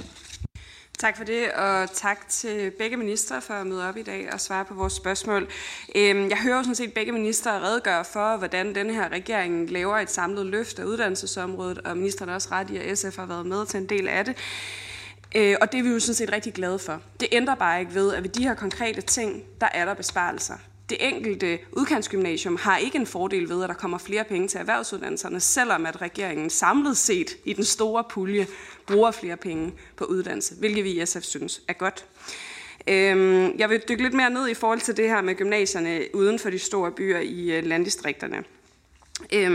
Ministeren siger, at Øh, udgifterne til udkantsgymnasierne øh, er steget, og det er, er fuldstændig rigtigt. Det er jo øh, grundlæggende, fordi at der er kommet fa- flere små gymnasier. Det er der mange grunde til. Den ene grund er, at øh, der er faldende ungdomsårgange, men den anden er jo også, at vi kan se, at, at nogle elever ønsker i højere grad at søge ind mod de store byer. Og det er jo også det, vi i elevfordelingsaftalen har forsøgt at løse, men ikke, må vi sige, er lykkedes med. Øh, men når vi ser på det enkelte gymnasium, det drejer sig om tredive gymnasier, der øh, mister en halv million til næste år. Selvom det er en midlertidig bevilling, så er det stadigvæk mange penge for et enkelt gymnasium. Og jeg vil også minde om, at den midlertidige bevilling var jo et forsøg på at hjælpe udkantsgymnasierne, indtil vi havde en permanent løsning på plads. Og det troede vi måske lidt naivt, at man ville have, når vi nåede frem til tyve fireogtyve. Vi er ikke lykkedes med at lave en ny taxameterreform. Måske blandt andet, fordi der har været corona, øh, var mit klare indtryk i sidste regeringsperiode, at det var derfor, det blev svært at nå. Men nu står vi altså et sted, hvor udkantsgymnasierne ikke har fået en ny løsning, men mister det midlertidige tilskud, de skulle bruge til at holde hånden under dem. Og bare lige for at komme med nogle eksempler. Jeg var på besøg øh, på Høng Gymnasium i, i mandags på Vestjylland, hvor at, øh, jeg mødtes med en masse elever, som fortæller, at de vil få meget, meget langt, hvis Høng Gymnasium lukker. Flere fortæller faktisk også, at de ikke kan forestille sig, at de kunne gå et andet sted, fordi de vil ende med at få meget langt i skole. Og her taler vi altså et område i landet, hvor der i forvejen er rigtig, rigtig mange unge, der ikke får en ungdomsuddannelse. Det synes jeg simpelthen ikke er tilfredsstillende, og en halv million betyder noget for de her skoler. Øhm, når man taler med rektoren på Høng Gymnasium, så betyder det, at man enten skal skære et årsværk væk, eller at man måske ikke kan lave nogle af de reparationer, man har forberedt, som blandt andet er at lukke et hul i taget, fordi det regner ind. Øhm, så det har altså store konsekvenser. Og jeg tror også, at den yderste konsekvens for nogle af de her skoler vil være, at de vil være lukningstruede. Derfor så er mit spørgsmål til ministeren, hvad svaret er til de her skoler.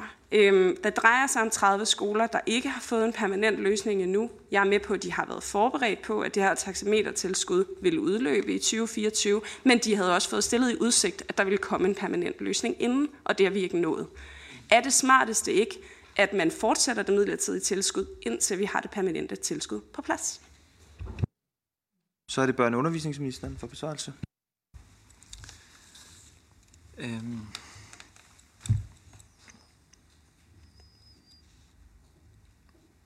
På finansloven øh, har der været afsat et bestemt kronebeløb, kronebeløb til øh, udkantstilskud. halvtreds millioner.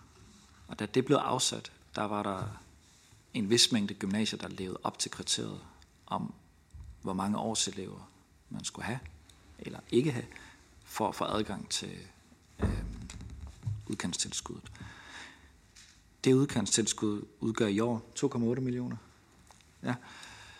Øh, på grund af to tendenser, tre tendenser i virkeligheden. Dels faldende ungdomsårgange, dels søgning mod de større byer eller større skoler, gymnasier, øh, men faktisk også, at man over årene har set en svagt faldende tendens til at søge lige præcis S T X, så øh, er der blevet flere gymnasier, der kvalificerer sig selv til at have, altså der har så få års elever, at de kvalificerer sig selv til at få udkantstilskud. Men fordi at puljen til udkantstilskud var en fast pulje, nemlig halvtreds millioner, så lå udkantstilskuddet til falde faktisk med en hel million, fra to komma otte millioner til en komma otte millioner. Det var det, jeg blev præsenteret for. Det var den ene udfordring for de gymnasier, jeg blev præsenteret for. Den anden udfordring var, at jeg fik at vide, at der i fire år har været et midlertidigt ekstra tilskud på en halv million, så de faktisk gik fra fra to komma otte til tre komma tre. Og så øh, var min overvejelse bare, jamen, hvor skal jeg ligge ligesom min politiske kapital henne? Og det gik så til at få hævet den der pulje fra halvtreds til firs millioner, så vi kunne fastholde et højt udkantstilskud på to komma otte millioner til alle de gymnasier, der er kvalificeret til det, som jo er en vejløsning, øh, velvidende, at den midlertidige pulje på en halv million om året jo udløber her første januar. Jeg er godt klar over, at nogle gymnasier er udfordret. Jeg vil så også sige, at nogle af de gymnasier, som kommer til at mangle den her halv million, når jeg kigger i regnskabstallene, så er det ikke de mest udfordrede dele af uddannelsessystemet. Altså V U C har alvorlige udfordringer, F G U har alvorlige udfordringer, gymnasiesektoren i alt, herunder også mange gymnasier uden for de større byer, har rimelig velkoldet soliderede økonomier, sund egen kapital, fin balance. Det er ikke for at negligere udfordringerne, det er bare, hvis der kom nogen og gav mig ti millioner, ville jeg ikke smide det efter gymnasiesektoren lige nu. Tak for det. Så er det øh, Jacob Mark, som den anden samrådsspørger. Værsgo. Det kan godt være, at ministeren ikke anerkender, at det er en finanslov, der sparer på uddannelse. Men det er jo et faktum, at F G U'erne vil opleve at have færre penge. C F U'erne, som leverer undervisningsmateriale til alle landets folkeskoler, de vil opleve at have færre penge. Og der er så også en række af vores mere sårbare gymnasier, der vil opleve at have færre penge. Så kan det jo godt være, at man gør noget andet godt, men det ændrer jo ikke ved, at så er der jo besparelse på nogle dele af vores uddannelsessektor, som vi synes, det er ærgerligt at spare på. Til undervisningsministeren vil jeg gerne spørge, hvorfor man ikke giver F G U'erne ro. Undervisningsministeren har været med fra starten og ved, at det elevtal, som ligesom er gældende ude på F G U'erne i dag, jo ikke er det, der lå til grund, dengang vi lavede øh, aftalen.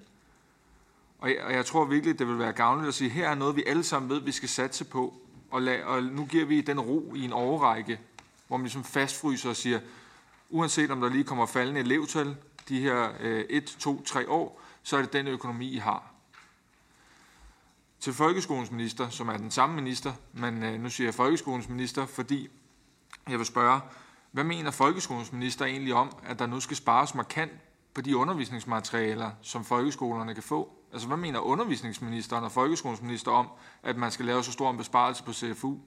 Det er jo særligt de folkeskoler, som har mindst, og som øh, gerne vil væk fra skærmen, som gerne vil have flere fysiske lærematerialer, som det her vil gå ud over. Og til uddannelsesministeren. Jeg køber ikke helt det der med, at det er for at få finansloven til at hænge sammen.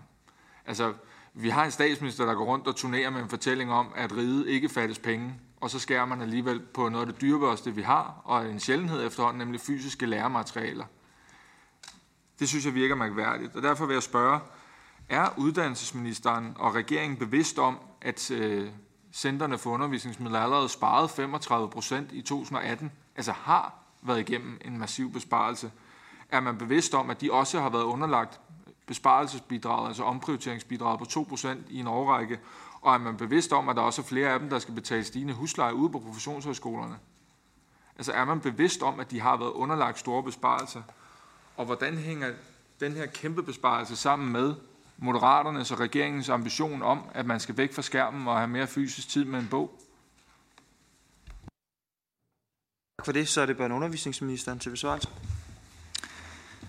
Øhm, til det første, der spørges om, øh, eller det er vel mest en kommentar, at Jacob Mark siger, at der spares jo.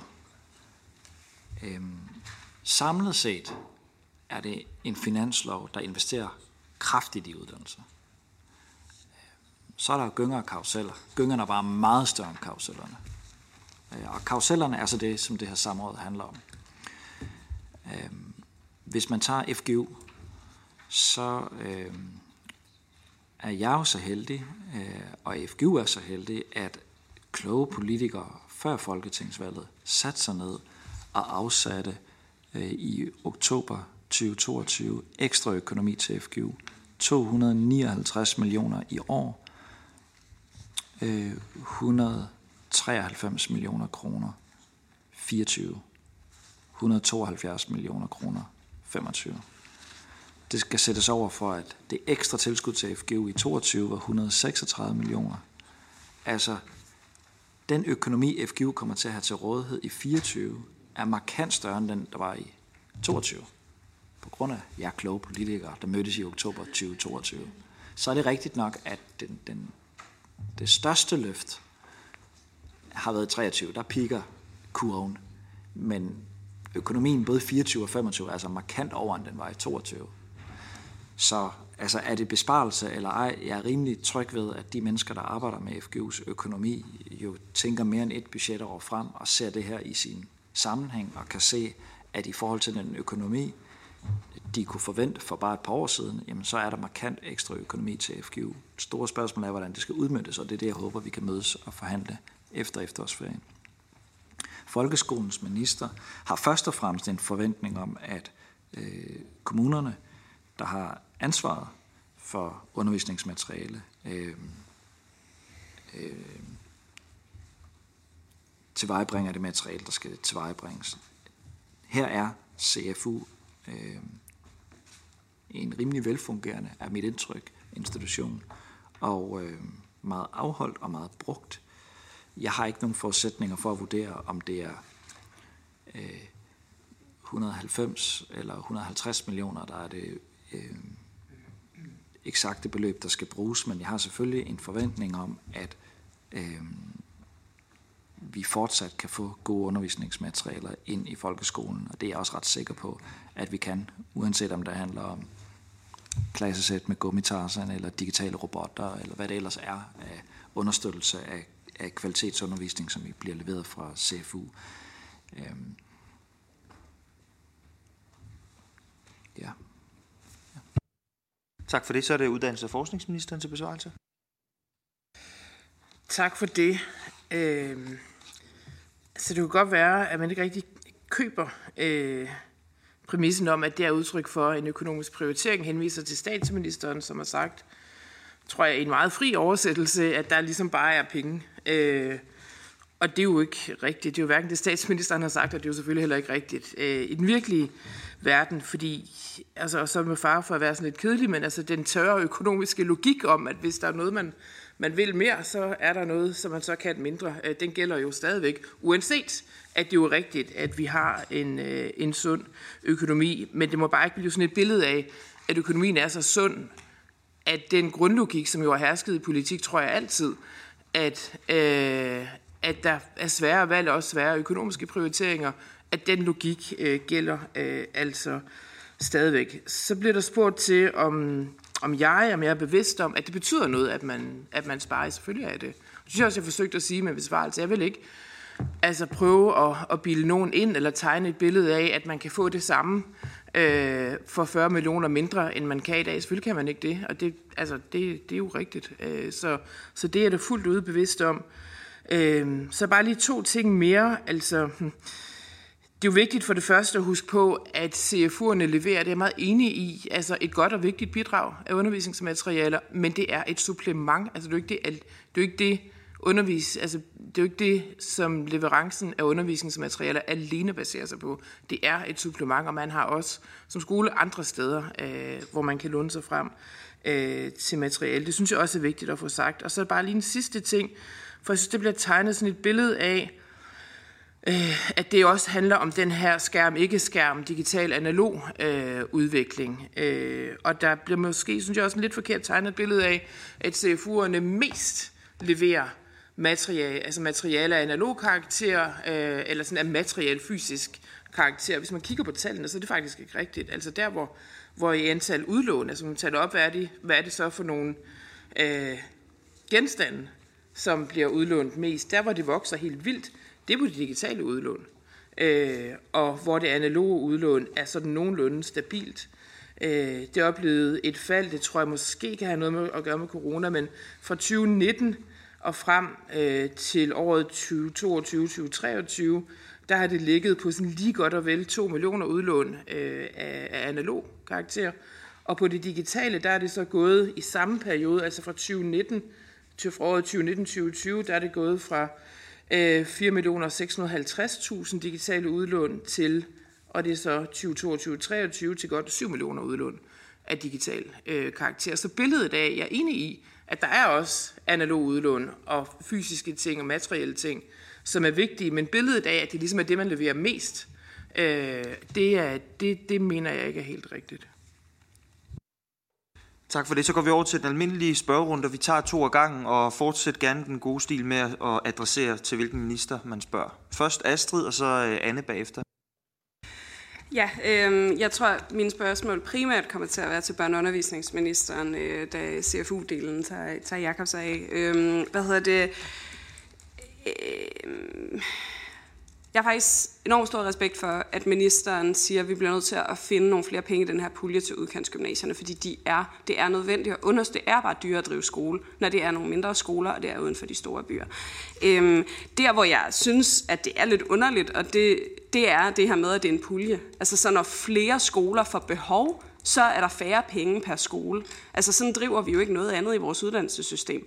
Det er jo ikke sådan, at hvis der er flere elever, der pludselig gerne vil ind på en uddannelse, så får man mindre i taxameter per elev. Øhm, så det synes jeg da, vi skal have lavet om, hvis det er sådan, vi deler penge ud på taxametertilskud, men det kan vi jo forhåbentlig gøre i de taxameterforhandlinger, der kommer. Øhm Hvad hedder det? Jeg, jeg, jeg synes ikke helt, ministeren svarer på det her med, om det ikke havde været mest ordentligt at sige, at, at vi bibeholder den økonomi, udkantsgymnasierne har nu, indtil vi får lavet et nyt taxametersystem, som jeg egentlig hører, ministeren gerne vil, så vi får en permanent løsning. Øhm, så hører jeg også gymnasie, eller ministeren sige, at, at gymnasierne måske ikke er de mest pressede. Jeg skal ikke kunne sige, hvordan det ser ud sådan overordnet set på alle tredive gymnasier, men dem, jeg har talt med, siger bare, der er stor risiko for, at det betyder færre øh, timer med en lærer, øh, eller at man ikke får lavet øh, de ret nødvendige ting, der er nødvendige i forhold til reno- renovering øh, på skolerne. Øh, der er også L M V Gymnasiums rektor, der siger, øh, vi står i forvejen i en situation med faldende ungdomsårgange herude i Lemvig Kommune. Jeg synes, det er en stor udfordring, at vi oven i det skal spare penge til næste år. Lærerne kommer til at løbe hurtigere. På den lange bane tror jeg, at man vil se, at gymnasierne bliver presset. Måske endda med lukninger af udkantsgymnasier. Øhm, og det synes jeg er bekymrende. Ministeren nævner også V U C. Og jeg er enig med ministeren i, at hvis, øh, hvis man synes, at gymnasierne er presset, så er, det, så er det måske ingenting i forhold til V U C-centrene. Men på V U C kan vi jo også se, at man, at, at man på den her finanslov vil give ti millioner mindre sammenlignet med tyve treogtyve.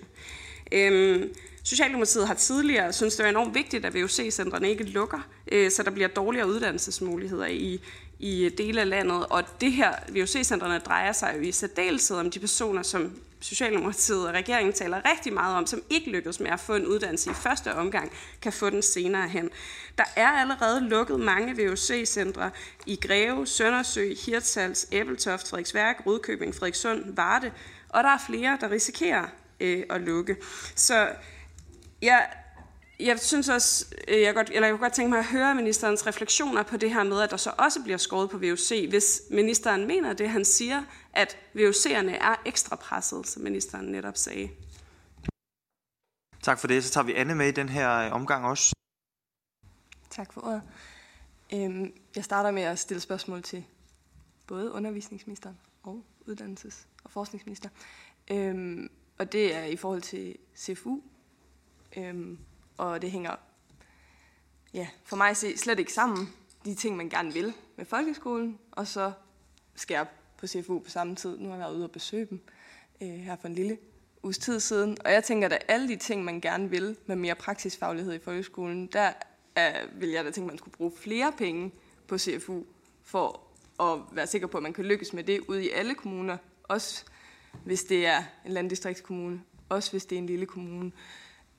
Så jeg synes bare, ja, enormt ærgerligt, at der kommer til at være færre kommuner, der får adgang til undervisningsmaterialer fra C F U, eller i mindre grad, og de sagde, at det er allerede sådan noget, hvor folk sidder klar ved knappen for at bestille pakker til undervisning, og håber, at det er deres klasse, der er de heldige. Så altså, det er noget, der efterspørges.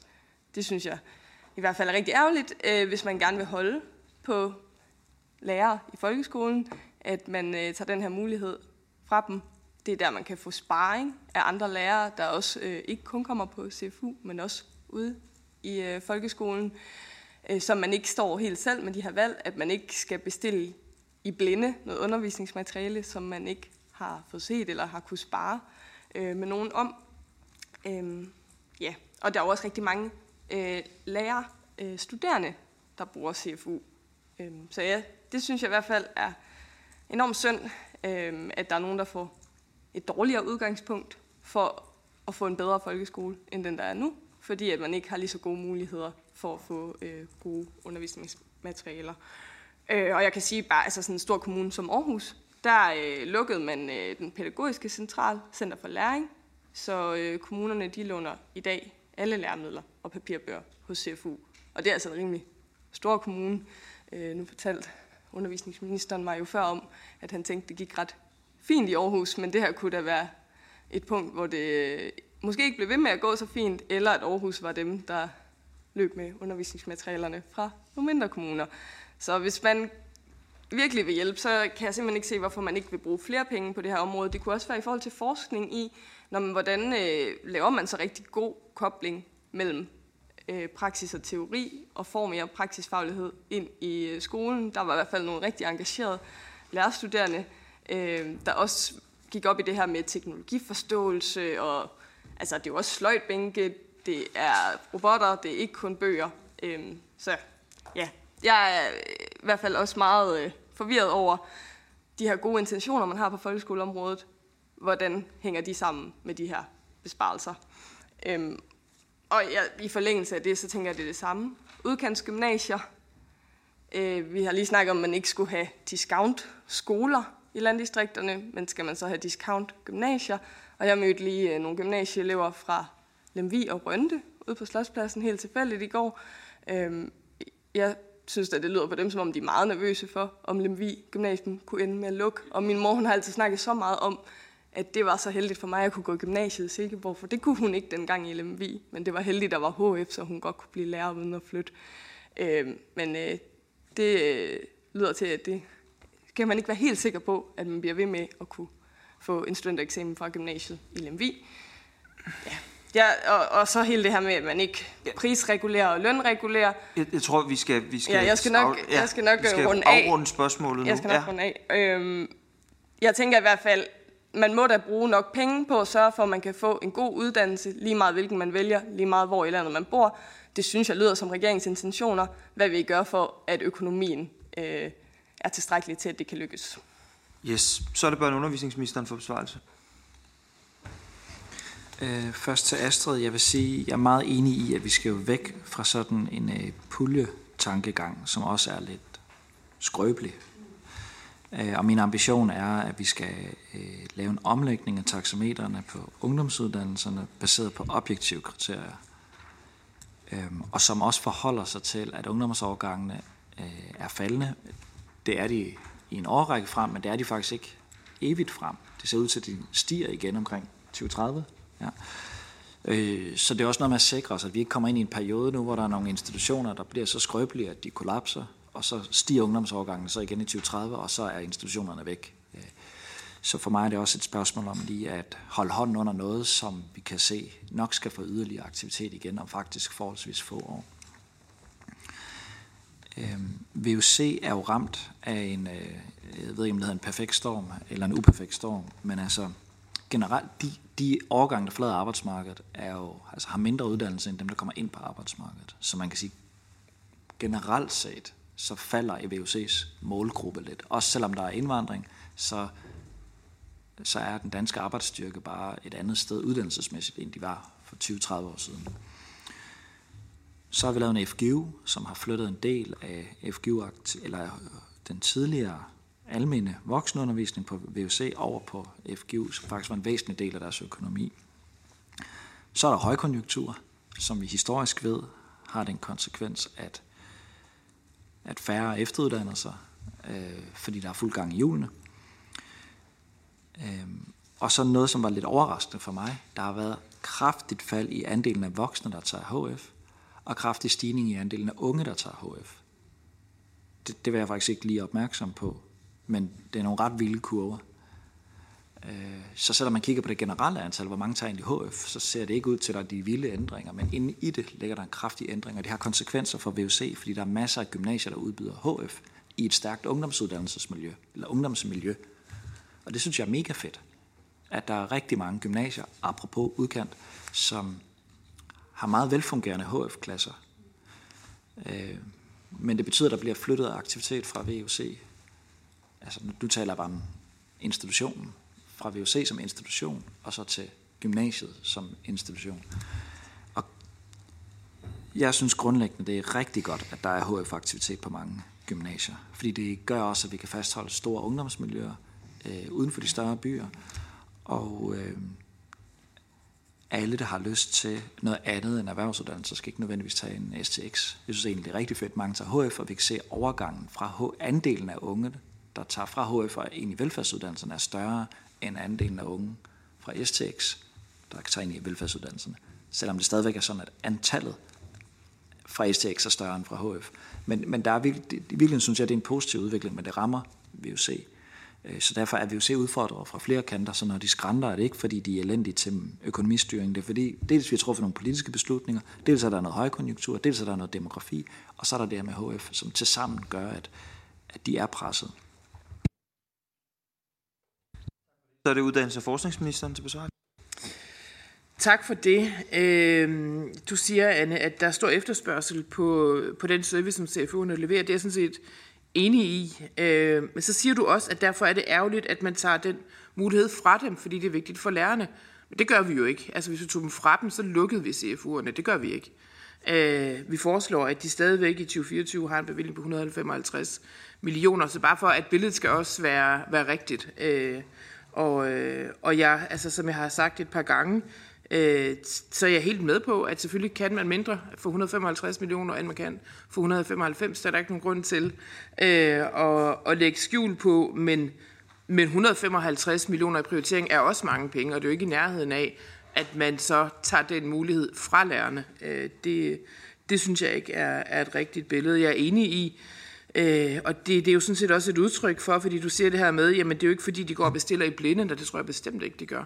Altså jeg tror, de tænker sig om øh, og bestiller det øh, undervisningsmateriale, som de synes er relevant og gerne vil, vil, vil arbejde øh, med. Øh, så nævner du, at Aarhus Kommune øh, alene låner på C F U'erne. Det ved jeg simpelthen ikke, om er rigtigt. Det kan sagtens være, at det er rigtigt. Men jeg tror også bare sådan for, for det fuldstændige billedes skyld, jo også er vigtigt at få sagt, at udgangspunktet er jo, at kommunerne køber, altså at de kommunerne, der finansierer og køber det undervisningsmateriale, som skolerne har. Så er der forskellige steder, hvor man kan låne sig frem på forskellige måder. C F U'erne er, er en af dem. Bare for at sige, det lyder så som om, at, at så er der så ikke tilgang af undervisningsmaterialer i, i Aarhus Kommune. Øh, og det er heller ikke rigtigt. Så sagde du til gengæld noget, som jeg er meget enig i, det her med, at det er jo også vigtigt, at man stadigvæk kan forske for eksempel i effekterne af praksisfaglighed eller udvikling af praksisfaglighed. Det er jeg sådan set øh, meget, øh, meget enig i, og nu har vi jo sættemøde, fælles sættemøde i morgen øh, om fordeling af, af forskningsreservemidlerne, hvor der jo er øh, flere penge på bordet øh, end nogensinde før i, i Danmarks historien til forskningsmidler, og nogle af de midler, de bliver ikke udmøntet til C F U, til egentlig forskning, øh, men nogle af midlerne kunne man jo fint forestille sig, det tror jeg også, der har været tidligere, har været udmøntet til for eksempel professionshøjskolerne, til den type forskning, øh, som du øh, peger på. Tak for det, og så går vi videre til næste runde. Først er det Jacob Mark.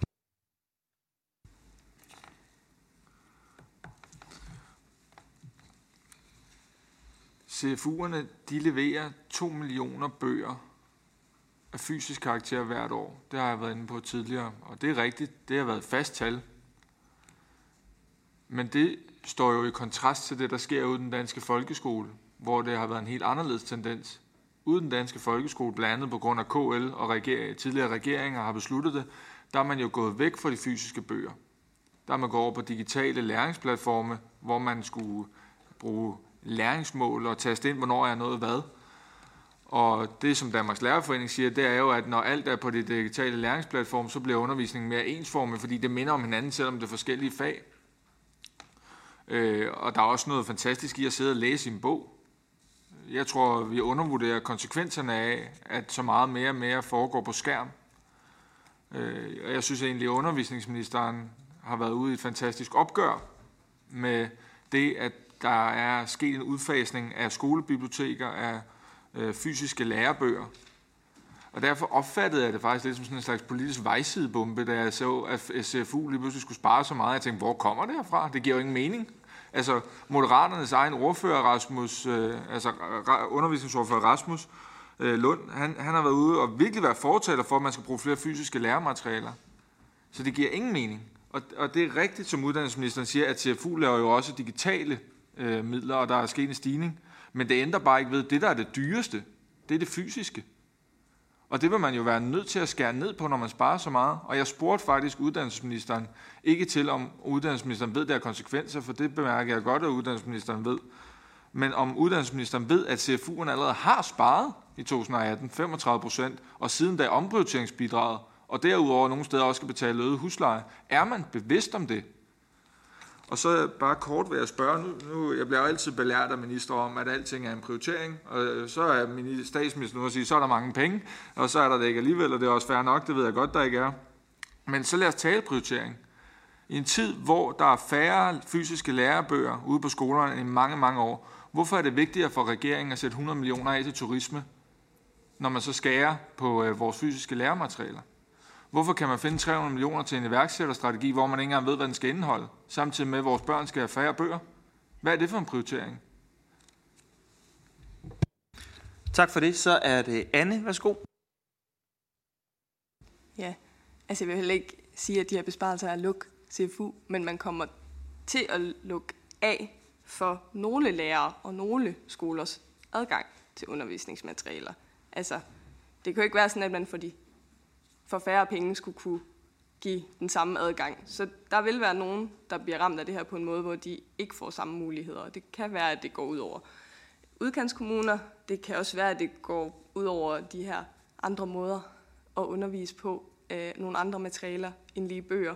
Øh, man kan jo ikke få den samme kvalitet for færre penge. Og det synes jeg bare er ærgerligt nu, hvor man gerne vil ud og løfte undervisningskvaliteten i folkeskolen. Så synes jeg, at det i hvert fald er en gal prioritering, øhm, og jeg synes også, når man snakker meget om rekruttering og fastholdelse af lærere, øh, og også rekruttering til læreruddannelsen, så virker det her også som en rigtig dårlig idé. Og det lyder ikke som om, der er nogen, der sådan i regeringen er meget øh, opsatte på, at der absolut skal spares på S F U. Det var bare lige det, man kunne finde, så jeg håber, man vil overveje, om det virkelig er det rigtige sted om prioriteringerne i forhold til folkeskole fra Undervisningsministeriet, og så øh, i forhold til at spare på S F U, øh, C F U, om de hænger sammen, øh, og om det en,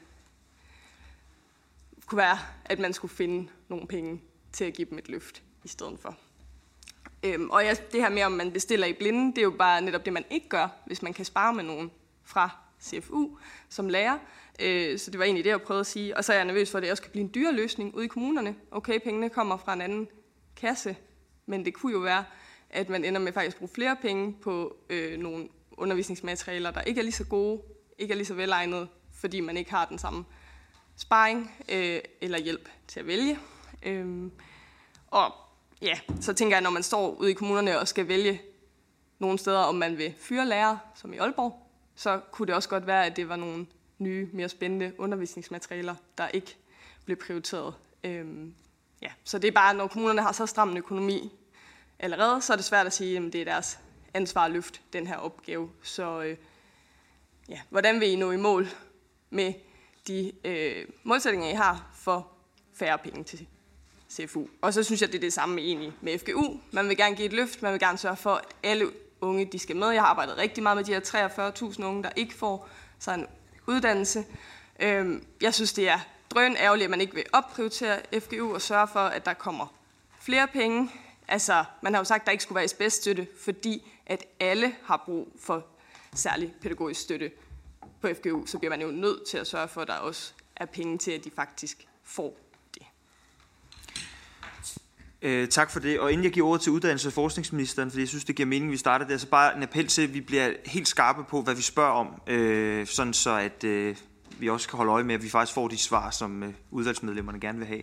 Så først uddannelses- og forskningsministeren. Værsgo. Tak for det. Øh, Jacob Mark kom til at sige, at vi ville spare på S F U. Øh, Det skal jeg ikke blande mig i, men jeg vil i hvert fald afvise, at vi har nogle planer i den retning, og jeg ved ikke, om det er sådan noget med, hvad hjertet er fuld af, men, men det skal jeg i øvrigt heller ikke, heller ikke blande mig i. I øvrigt så deler jeg fuldstændig altså din kærlighed til det at sætte sig ned og læse en bog, og jeg er fuldstændig enig i, at det har også en værdi for vores altså, liv som menneske, ud over den øh, halve time, eller hvor meget man nu kan snyde sig til øh, i en hektisk hverdag, og faktisk øh, sidde med en bog. Det er jeg fuldstændig øh, enig i. Øh, og ja, jeg er klar over, hvordan udviklingen på bevillingerne til C F U øh, har, har været øh, igennem årene. Der har jo været, jeg tror det er det, der, der menes, altså der har været jo et, et fald i bevillingerne fra året tyve atten til tyve nitten, øh, og så til året tyve nitten til tyve tyve. Hvad der præcis var bevæggrunden for det dengang, det, det kan jeg simpelthen ikke her øh, redegøre for, men ja, det, øh, det ved jeg godt, og det er der ikke nogen grund til øh, at lægge skjul på. Og dengang havde det så på udlånene øh, den konsekvens, at øh, de samlede udlån gik fra at være fire komma syv millioner på det, altså for det første år, øh, til derefter at være seks komma syv øh, millioner. Og så har der jo været, altså efter det har der jo så været, En, en vekselvirkning i balancen mellem det, det digitale og det, og det analoge, som gør, at man så sidste øh, år, altså tyve toogtyve til tyve treogtyve, endte på et samlet udlånstal på godt øh, ni millioner. Og det afspejler jo den udvikling, som jeg endte på før, at det digitale ligesom halder ind øh, på, det, på det analoge. Øh, og jeg kan heller ikke sidde her øh, præcis og sige, hvad vil den her besparelse så betyde for det tal? Altså, hvordan vil man så prioritere, hvordan vil man tilrettelægge det? Det må vi jo gå i dialog med dem om, hvordan, hvordan man kan gøre det. Øh, så, så det bliver sådan lidt svært øh, at gå ind i her. Øh, så ved jeg ikke, altså hvis man som politiker og dygtig politiker oplever igen og igen at blive belært af ministre om, at prioriteringer er noget, der bare findes, så kan det være, at man på en eller anden måde også en dag skulle begynde at lytte, og så skal vi nok lade være med at belære, så skal vi nok lade være med at belære, så kan man jo være fri for det.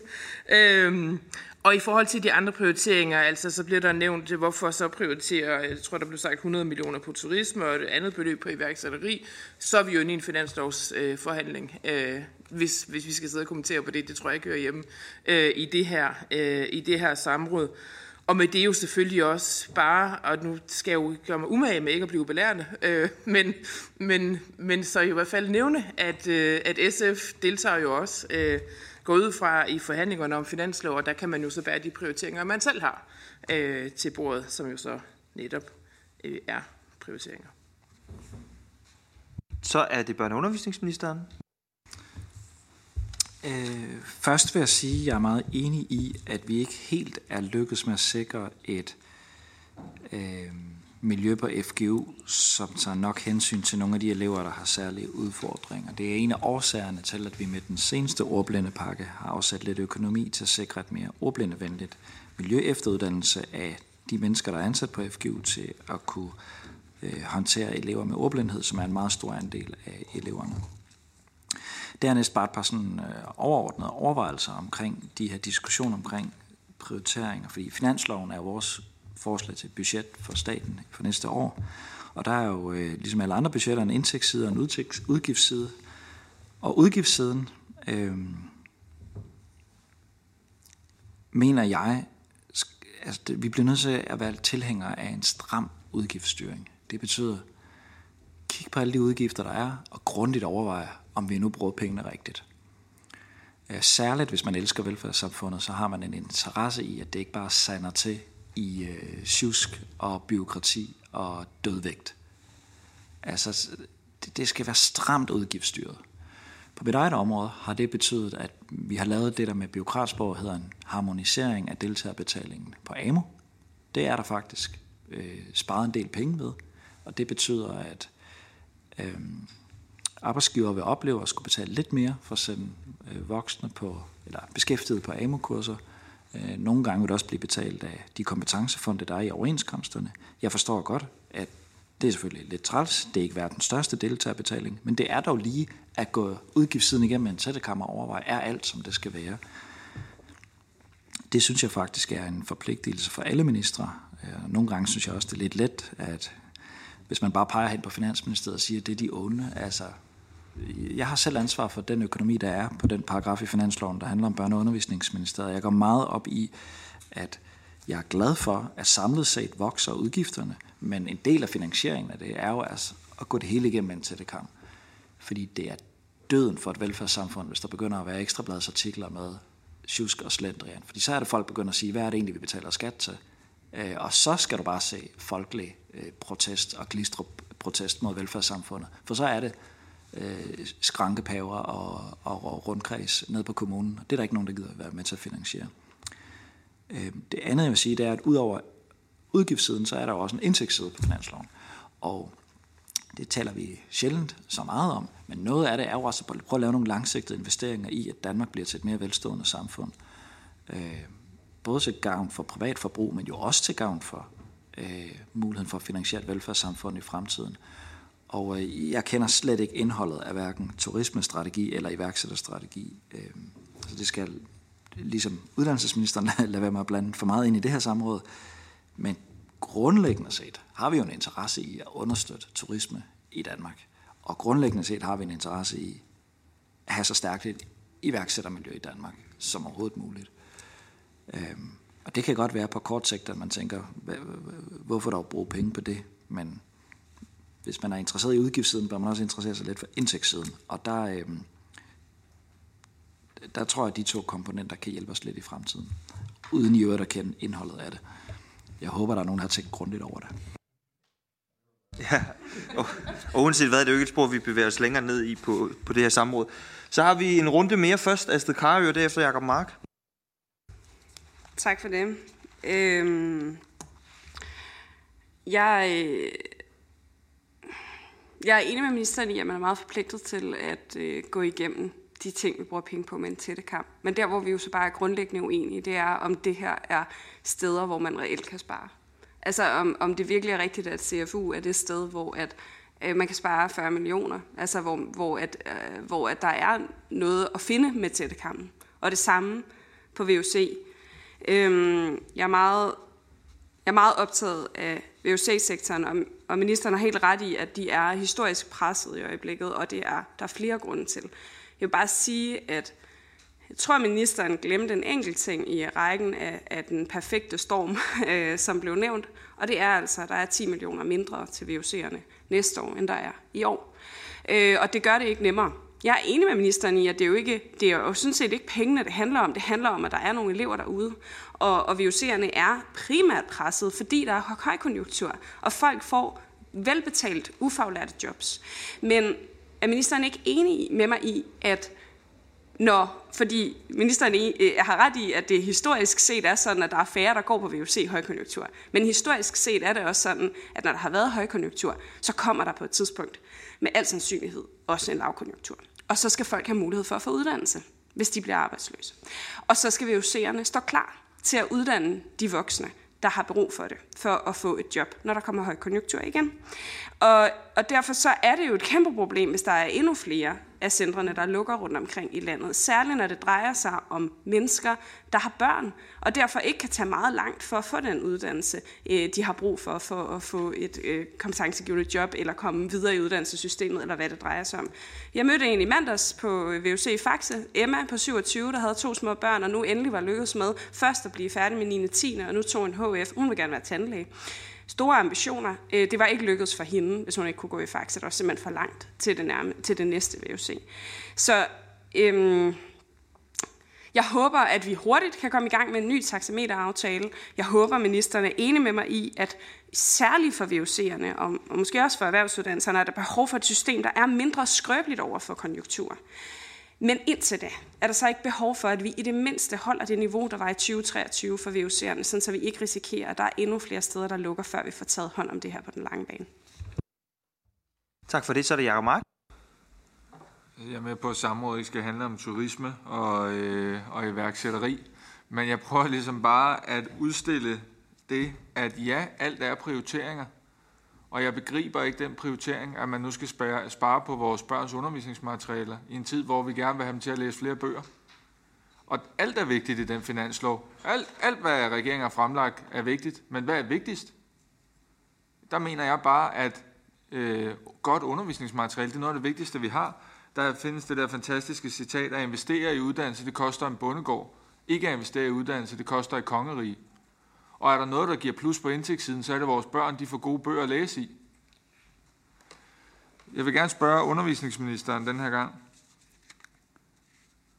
Kan undervisningsministeren bekræfte det billede, som jeg har, at der er blevet færre fysiske lærebøger ude i den danske folkeskole? At skolebibliotekerne, når det kommer til fysisk læremateriale, fylder mindre? Og at skolerne er blevet mere afhængige af institutioner, som f.eks. Center for Undervisningsmidler. Og at det dermed også vil have betydning for, hvor mange bøger fysisk eleverne har, hvis man sparer på C F U. Tak for det. Så er det børne- og undervisningsministeren først til besvarelse. Øh, til det sidste. Øh, jeg kan bekræfte, at jeg har fuldstændig den samme opfattelse af, at fysiske bøger fylder mindre i skoletaskerne, end de har gjort tidligere.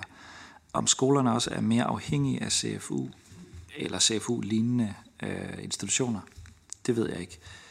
Til øh, Astrid, øh, jeg er meget enig i, at voksenuddannelse jo også er et beredskab, som det danske samfund skal have, når konjunkturen er anderledes, end de er nu. Øh, Hvor meget af det beredskab, der består af kompetencer, og hvor meget af det, der består af fysiske bygninger, øhm, og hvor meget af det, der består sådan af juraen, altså at lovgivningen er på plads, det kan vi måske godt diskutere. Øhm, jeg vil også bare lige nævne den trepartsaftale, som øh, jeg forhandlede med arbejdsmarkedsparter for en måned siden. Faktisk også en ret kraftig styrkelse af, af øh, den almene øh, af, altså voksenundervisning i almene kompetencer. Vi har en ambition om at skulle prøve at lave en national alliance med en række virksomheder for at få løftet det generelle øh, almene øh, niveau.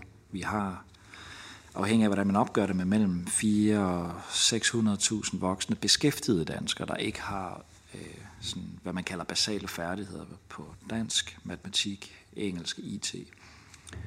Det tror jeg faktisk er en af de største sådan, uopdyrkede marker på undervisningsområdet. Dem, der egentlig er i beskæftigelse, klarer sig godt. Måske de ansatte i hjemmeplejen, og pludselig bliver de mødt af nogle dokumentationskrav, der ikke var i hjemmeplejen for ti år siden, for det er en meget mere behandlingskrævende ældre. Eller det kan være folk, der er ansat i industrien og pludselig bliver mødt med en forventning om at kunne kommunikere med kunder på engelsk. Det skulle man ikke tidligere. Eller øh, godschauffører, der skal... Der er ikke mere for fysiske køresedler ind om morgenen, som de lige kan tale med kollegerne om, og så huske i hovedet, mens de kører rundt på alle adresserne, men at de får det hele ind på iPad og skal svare tilbage på iPad. Pludselig så folk, der egentlig har været beskæftiget og har forsørget sig selv i mange år, er placeret et sted, hvor deres manglende evne til at læse og skrive og regne, eller engelsk eller I T, gør det faktisk ikke i stand til at passe deres job på det niveau, vi kunne forvente. Det er jeg meget optaget af. De mennesker, der er ansat på V U C, er jo... Øh, Nogle af de vigtigste for at få håndteret det her.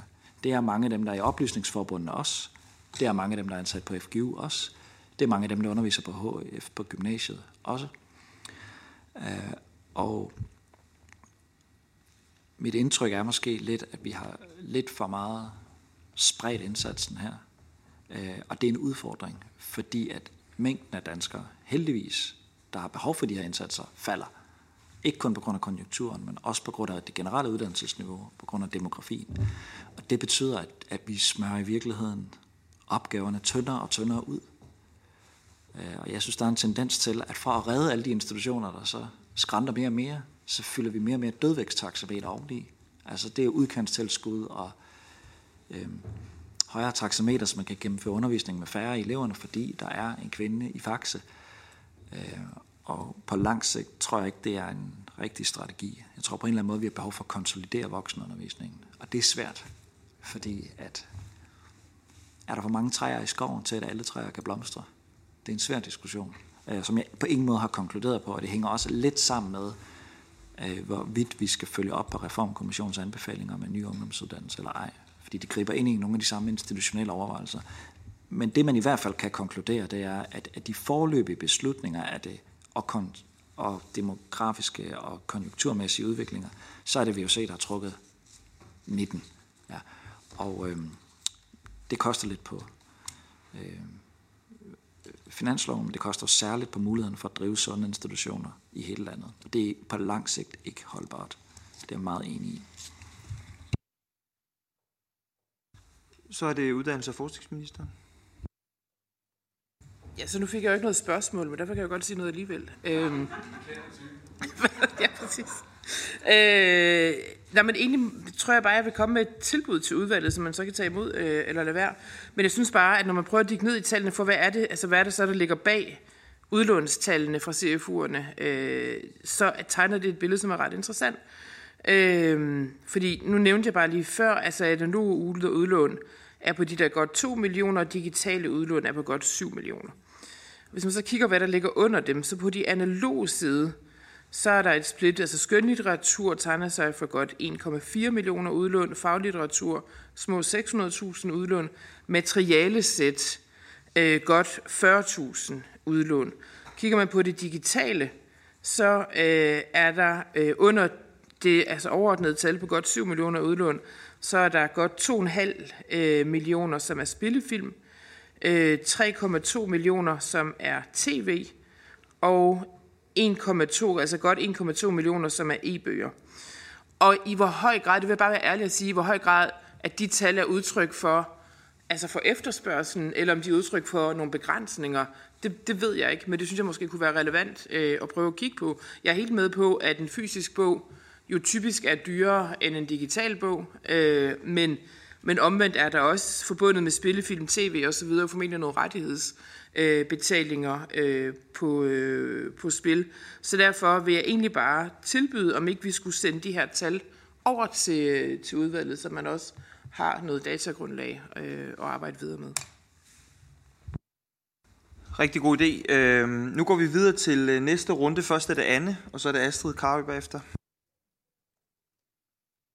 Nu skal jeg nok prøve at spørge lidt skarpere, end jeg gjorde før, øhm, og det er til begge ministre, om man er sikker på, at det ikke ender med at blive en dyrere løsning, hvor regningen så bare skal betales fra kommunekassen, i stedet for øh, på finansloven, hvis man skærer så hårdt på C F U. Som jeg vist også kom til at kalde S F U en enkelt gang.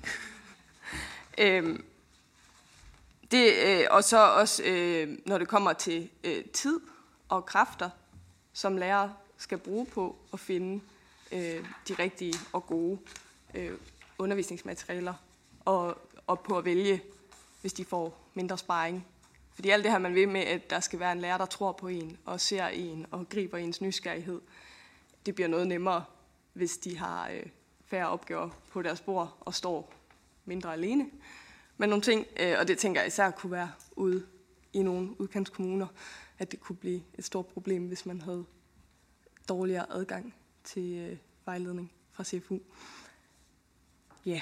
og øh, generelt så synes jeg, det er ærgerligt, at man ser på uddannelse som en udgift, øh, og at man generelt ser på mange ting inden for velfærd som en udgift, øh, når der er jo mange ting, der kan være godt i at forebygge. Jeg tænker også, det kunne være en måde at forebygge, at folk flytter væk fra nogle udkantsområder, øh, at man sørger for, at man selvfølgelig kan gå i en lige så god skole eller på et lige så godt gymnasie, lige meget hvor i landet man bor. Øhm, og der er det her jo nogle måder at gå i den forkerte retning. Så øh, det vil jeg bare spørge om. Tænker I ikke, at det også kunne få en konsekvens på den front, hvis man øh, får nogle skoler og gymnasier, der er mere discount, fordi man bor i udkants Danmark? Øhm, og så mit sidste spørgsmål, det er i forhold til F G U og V U C.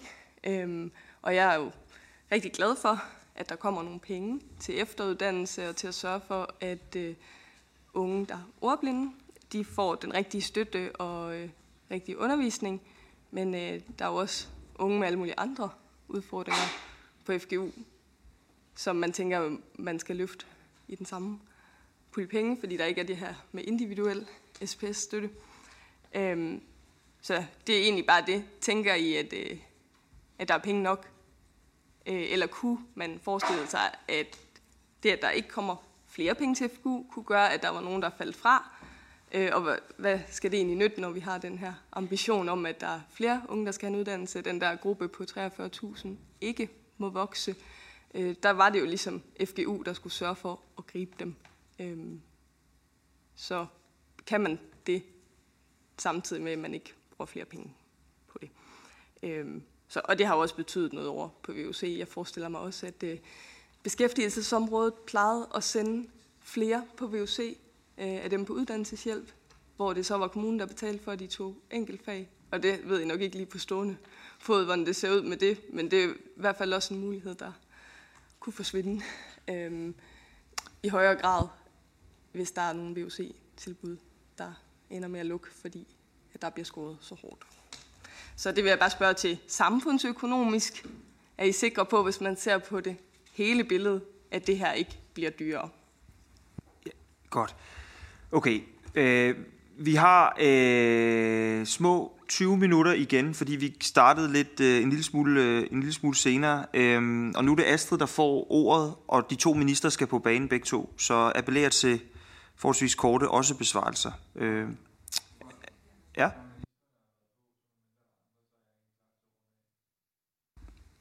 Fornemt. Ja, det er det. Det er, det er godt. Vi skal tage accelerationen ud af politik. Så er det Astrid. Værsgo. Yes, jamen jeg skulle lige så sige det samme. Jeg vil stille mit sidste spørgsmål, og så lader Jacob runde af, medmindre der selvfølgelig er andre. Øhm, jeg, jeg, jeg synes, vi bliver ved med at være lidt tilbage til det samme, fordi faktisk så har vi jo meget samme ambition som regeringen i forhold til, at flere skal have en uddannelse. Vi skal have måske et mere... Øh, eller vi, vi bliver nødt til at tænke tingene en lille smule smartere, også nu med, med faldende ungdomsårgange og alt muligt andet. Der, hvor jeg bare er grundlæggende uenig, det er det her med, at man fjerner midlertidigt tilskud, før man laver en ny løsning. Og det gælder både på de øh, gymnasierne uden for de små byer, der mister en halv million. Det gælder også på V U C'erne, der mister i alt øh, ti millioner øh, til næste år. Fordi jeg er enig med ministeren i, at jeg, også, jeg tror også, der er behov for, at vi gennemgår øh, voksenuddannelsesområdet. Jeg er faktisk rigtig glad for, at ministeren siger det, for det er tit et område, der bliver glemt. Det er desværre også et område, der jeg synes bliver lidt glemt i, i regeringens diskussion om de her øh, treogfyrre tusind unge under femogtyve uden job og uddannelse, for der er altså også tredive tusind unge mellem femogtyve og tredive, der er uden job og uddannelse. Og der, de passer jo som fod i hose ind i en V U C-sektor, som jo desværre bliver mindre og mindre, og, derfor, og de, det er typisk mennesker med børn, og derfor har de sværere ved at flytte så langt. Øhm, og så har vi slet ikke talt om alle dem, som for eksempel Emma fra Faxe, som var i job, men bare gerne vil have en uddannelse, når hun er lidt længere i livet, fordi der var noget, der størrede, da hun gik i folkeskole, og ikke troede, hun kunne finde ud af at gå i skole. Det har hun fundet ud af nu, så skal hun selvfølgelig have muligheden. Nå, så jeg er enig i, at der er behov for at gennemgå voksenuddannelsesområdet, men jeg, jeg vil bare appellere til, at vi, vi finder en løsning for de her uddannelser indtil da. Både udkantsgymnasierne og de små V U C-steder, som er lukningstruede, for det er de. Øhm, fordi ellers risikerer vi jo, at det ikke bliver en politisk beslutning, hvad for nogen, der består, og hvad for nogen, der falder fra hinanden, før vi finder en løsning med taxametersystemet. Øhm, så det vil bare spørge ministeren igen, om ikke det ville være det mest ordentlige, at vi forlængede de midlertidige tilskud, som jeg egentlig er enig med ministeren i, jo ikke er øh, en holdbar løsning, men vi forlængede dem trods alt, indtil vi finder den holdbare løsning i fællesskab. Og så vil jeg også sige tak til ministerne for at komme i dag og tage den her enormt vigtige diskussion. Tak for det. Så starter vi med børne- og undervisningsministeren. Øhm, som jeg redegør for i et tidligere svar, så øh, har vores prioritet været at undgå den her reduktion i det permanente tilskud fra to komma otte til en komma otte millioner. Øhm, og det er der, vores prioritet har ligget. Og dermed har vi også med åbne øjne accepteret, at det midlertidige tilskud på nul komma fem millioner udløber her første januar. Det er jo vores prioriteter. S F er, har altså ret til at have yderligere prioriteter, og det er derfor, at der, som uddannelsesministeren siger, også er en finanslovsforhandling. Og der må alle de partier, der kommer ind til bordet, jo også øh, altså finde ud af internt, hvad er så prioriteter. Nu sidder vi her i Børne- og Undervisningsudvalget, men I har jo også ordfører, der sidder andre steder, og de har garanteret også andre prioriteter. Men jeg håber, at når I ankommer til finansministeren, at så er I øh, som parti skarp på, hvor det er, I mener, at, at vores udkast til finanslov er skæv, eller hvor det er, I mener, at finanslovsreserven, forhandlingsreserven, bør prioriteres. Jeg sad og tænkte over, at du siger Emma fra Faxe og den der gamle Halfdan Rasmussen. Der er et af det der F, er det ikke en med Frederik Deller, der kommer gående? Men jeg sad og glemte, jeg glemte, hvad han hedder, om det er Frederik, eller hvad der han hedder fra Faxe. Det har jeg krise over lige nu. Er det ikke rigtigt? Jeg ved det. Ved I det ikke? Er I uddannet, uddannet pøbel? femten flotte, friske fiskefrikadeller. Nemlig femten flotte, friske fiskefrikadeller, og man hedder noget med F, ham der kommer gående med dem. Hedder han Frederik? Frederik Freik fra Faxe. Frederik Freik fra Faxe. Fra Frederik Freik til fra Faxe til uddannelsesminister. Jeg er meget spændt på, hvad afslutningen af den sætning var. Øh, hvad er det? Nå. Øh, Anne, du spørger sådan meget konkret til, øh, kan, kan jeg eller kan vi være sikre på, at det ikke bliver dyrere i den sidste ende, fordi at kommunerne så ved at, altså vælger at opføre sig på en bestemt måde, som følge af øh, en besparelse på C F U'erne. Og det ærlige svar, det kan, det kan jeg simpelthen ikke svare dig på, fordi det vil kræve, altså det vil kræve som minimum to ting. For det første, at det vil kunne forudse øh, adfærden, øh, både på den enkelte lærer, men også den enkelte kommune. Det kan jeg ikke. Øh, og det vil også kræve, at jeg vil kunne forudse præcis, hvordan man så tilrettelægger de udbud, der er øh, på C F U'erne, som følge af en, øh, af en besparelse. Jeg tror, hvis man skal sikre sig så godt som muligt mod, at det, du peger på, sker, øh, så er det jo på et eller andet måde, og det er jo en dialog, vi også skal have med professionshøjskolerne, at sikre et så, et så godt match som muligt mellem altså det, der efterspørgsel, øh, det, der efterspørges, øh, og det udbud, øh, man, man har. Øh, så er jeg enig i, at øh, altså at uddannelse er ikke en, en udgift for samfundet, men er en, en investering. Det er jo derfor, at jeg også indledte det her samråd med at pege på alle de steder, hvor vi faktisk bruger en hel del flere penge øh, på uddannelse. Det ændrer bare ikke ved, at når regningen skal betales, så er det rigtige penge, der skal op ad lommen og betale regningerne. Øh, så på den måde er der jo en, en sammenhæng i, men jeg er jo sådan set grundlæggende øh, fuldstændig enig i, at, øh, at det er en fornuftig investering øh, for et hvert samfund, som øh, skal, skal klare sig med alle de udfordringer, som der nu er, og investere i, i uddannelse, og derfor er jeg glad for at være en del af en regering, som rent faktisk gør lige præcis det. Tak for det. Så nærmer vi os øh, afrundingen, og øh, Jacob Mark får ordet til at afrunde samrådet. Ja, grundlæggende så vil jeg sige, at øh, jeg synes, man skal lade være med at spare på uddannelse, eller lade midlertidige bevillinger ophøre, som medfører besparelser på uddannelse, eller acceptere en finansministerieregnemetode på F G U, som medfører besparelser. Så har vi været rundt om alle de der mange forbehold. Jeg synes, det er en dårlig prioritering. Vi har også været lidt omkring prioriteringer i en tid, hvor der faktisk på sigt er et meget stort råderum, som jeg godt ved, at regeringen vil bruge på mange ting, blandt andet skattelettelser, som jeg er uenig i. Der mener jeg, at man skal bruge det på uddannelse, og i hvert fald ikke spare på noget af det vigtigste, vi har. Jeg vil slutte med C F U, fordi det er en af de mest besynderlige besparelser, jeg har set, mens jeg har været ordfører. Altså, den strider bare også imod alt det, regeringen selv vil. Det er derfor, den er så underlig. Og nu har det handlet meget om bøger og ikke bøger. Men bare sådan lige sidst afrunding omkring, hvad C F U er.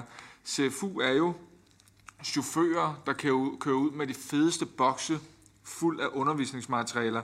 Jeg så Harry Potter-sættet, som jo ville være alt for dyrt at købe for de fleste bøger, hvor der så også var lagt fordelingshatten, og der var lagt Hedvig-ulen med, så man kunne lave fed undervisning med fysiske materialer imens. Jeg så noget om krimier, hvor man havde lagt alle mulige kostymer, som læreren kunne tage på, eller nogle andre kunne tage på, for at man virkelig kunne leve sig ind i det. Noget om seksualundervisning, om kønsroller, og hvordan vi har et helt forkvaklet kønsrollesyn. Pengene går til, at de materialer skal køres ud og leveres tilbage igen. De går til fysisk lærermateriale, de går til pædagogiske vejledninger, mega fedt, at til alt det her materiale er nogle kloge mennesker, klogere end også sikkert, der har siddet og tænkt over, hvordan kan det her gøres til gavn for børnene. Det bliver der sparet på. Og så er der også det, ministeren siger, der er film og tv. Og hvad er det så? Jamen film er for eksempel øh, noget, øh, en af de film, som vendte mit hoved, øh, på vrang, eller mit verdensbillede på vrangen som øh, ottende klasse, American History X, der handlede om nynazisme. Og hvordan en forelsker sig i nynazismen, men, men så vender tilbage til ikke at bakke op om det. Det er Den Grønne Mil, der fik mig til at forstå, hvorfor dødsstraf er en rigtig dårlig idé. Det er En Verden Udenfor, som handler om rehabilitering. Film, som skolerne ikke selv vil have råd til. Det er tv, som ikke koster noget nærmest for C F U, men tv-indslag, som når vi får en ny uddannelsesminister, der siger noget enormt klogt, og skolerne gerne vil vise det til deres elever, eller historiske indslag fra verdenshistorien, som selvfølgelig skal vises på en skærm. Det er det, man sparer på. Og jeg har en fornemmelse af, at det her øh, forslag er sådan en helt klassisk finansministeriebesparelse, der bare er blevet fæset ind, og så er der ingen, der har gjort nok modstand. Øh, og der kigger jeg på jer, for jeg har høj tillid til ministerne.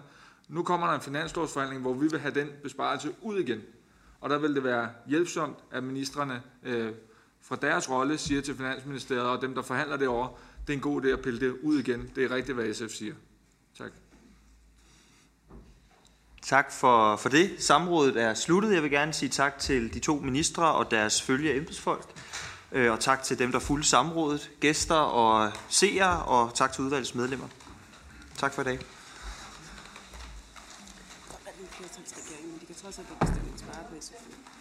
Nej. Det har jeg virkelig lyst til at sige.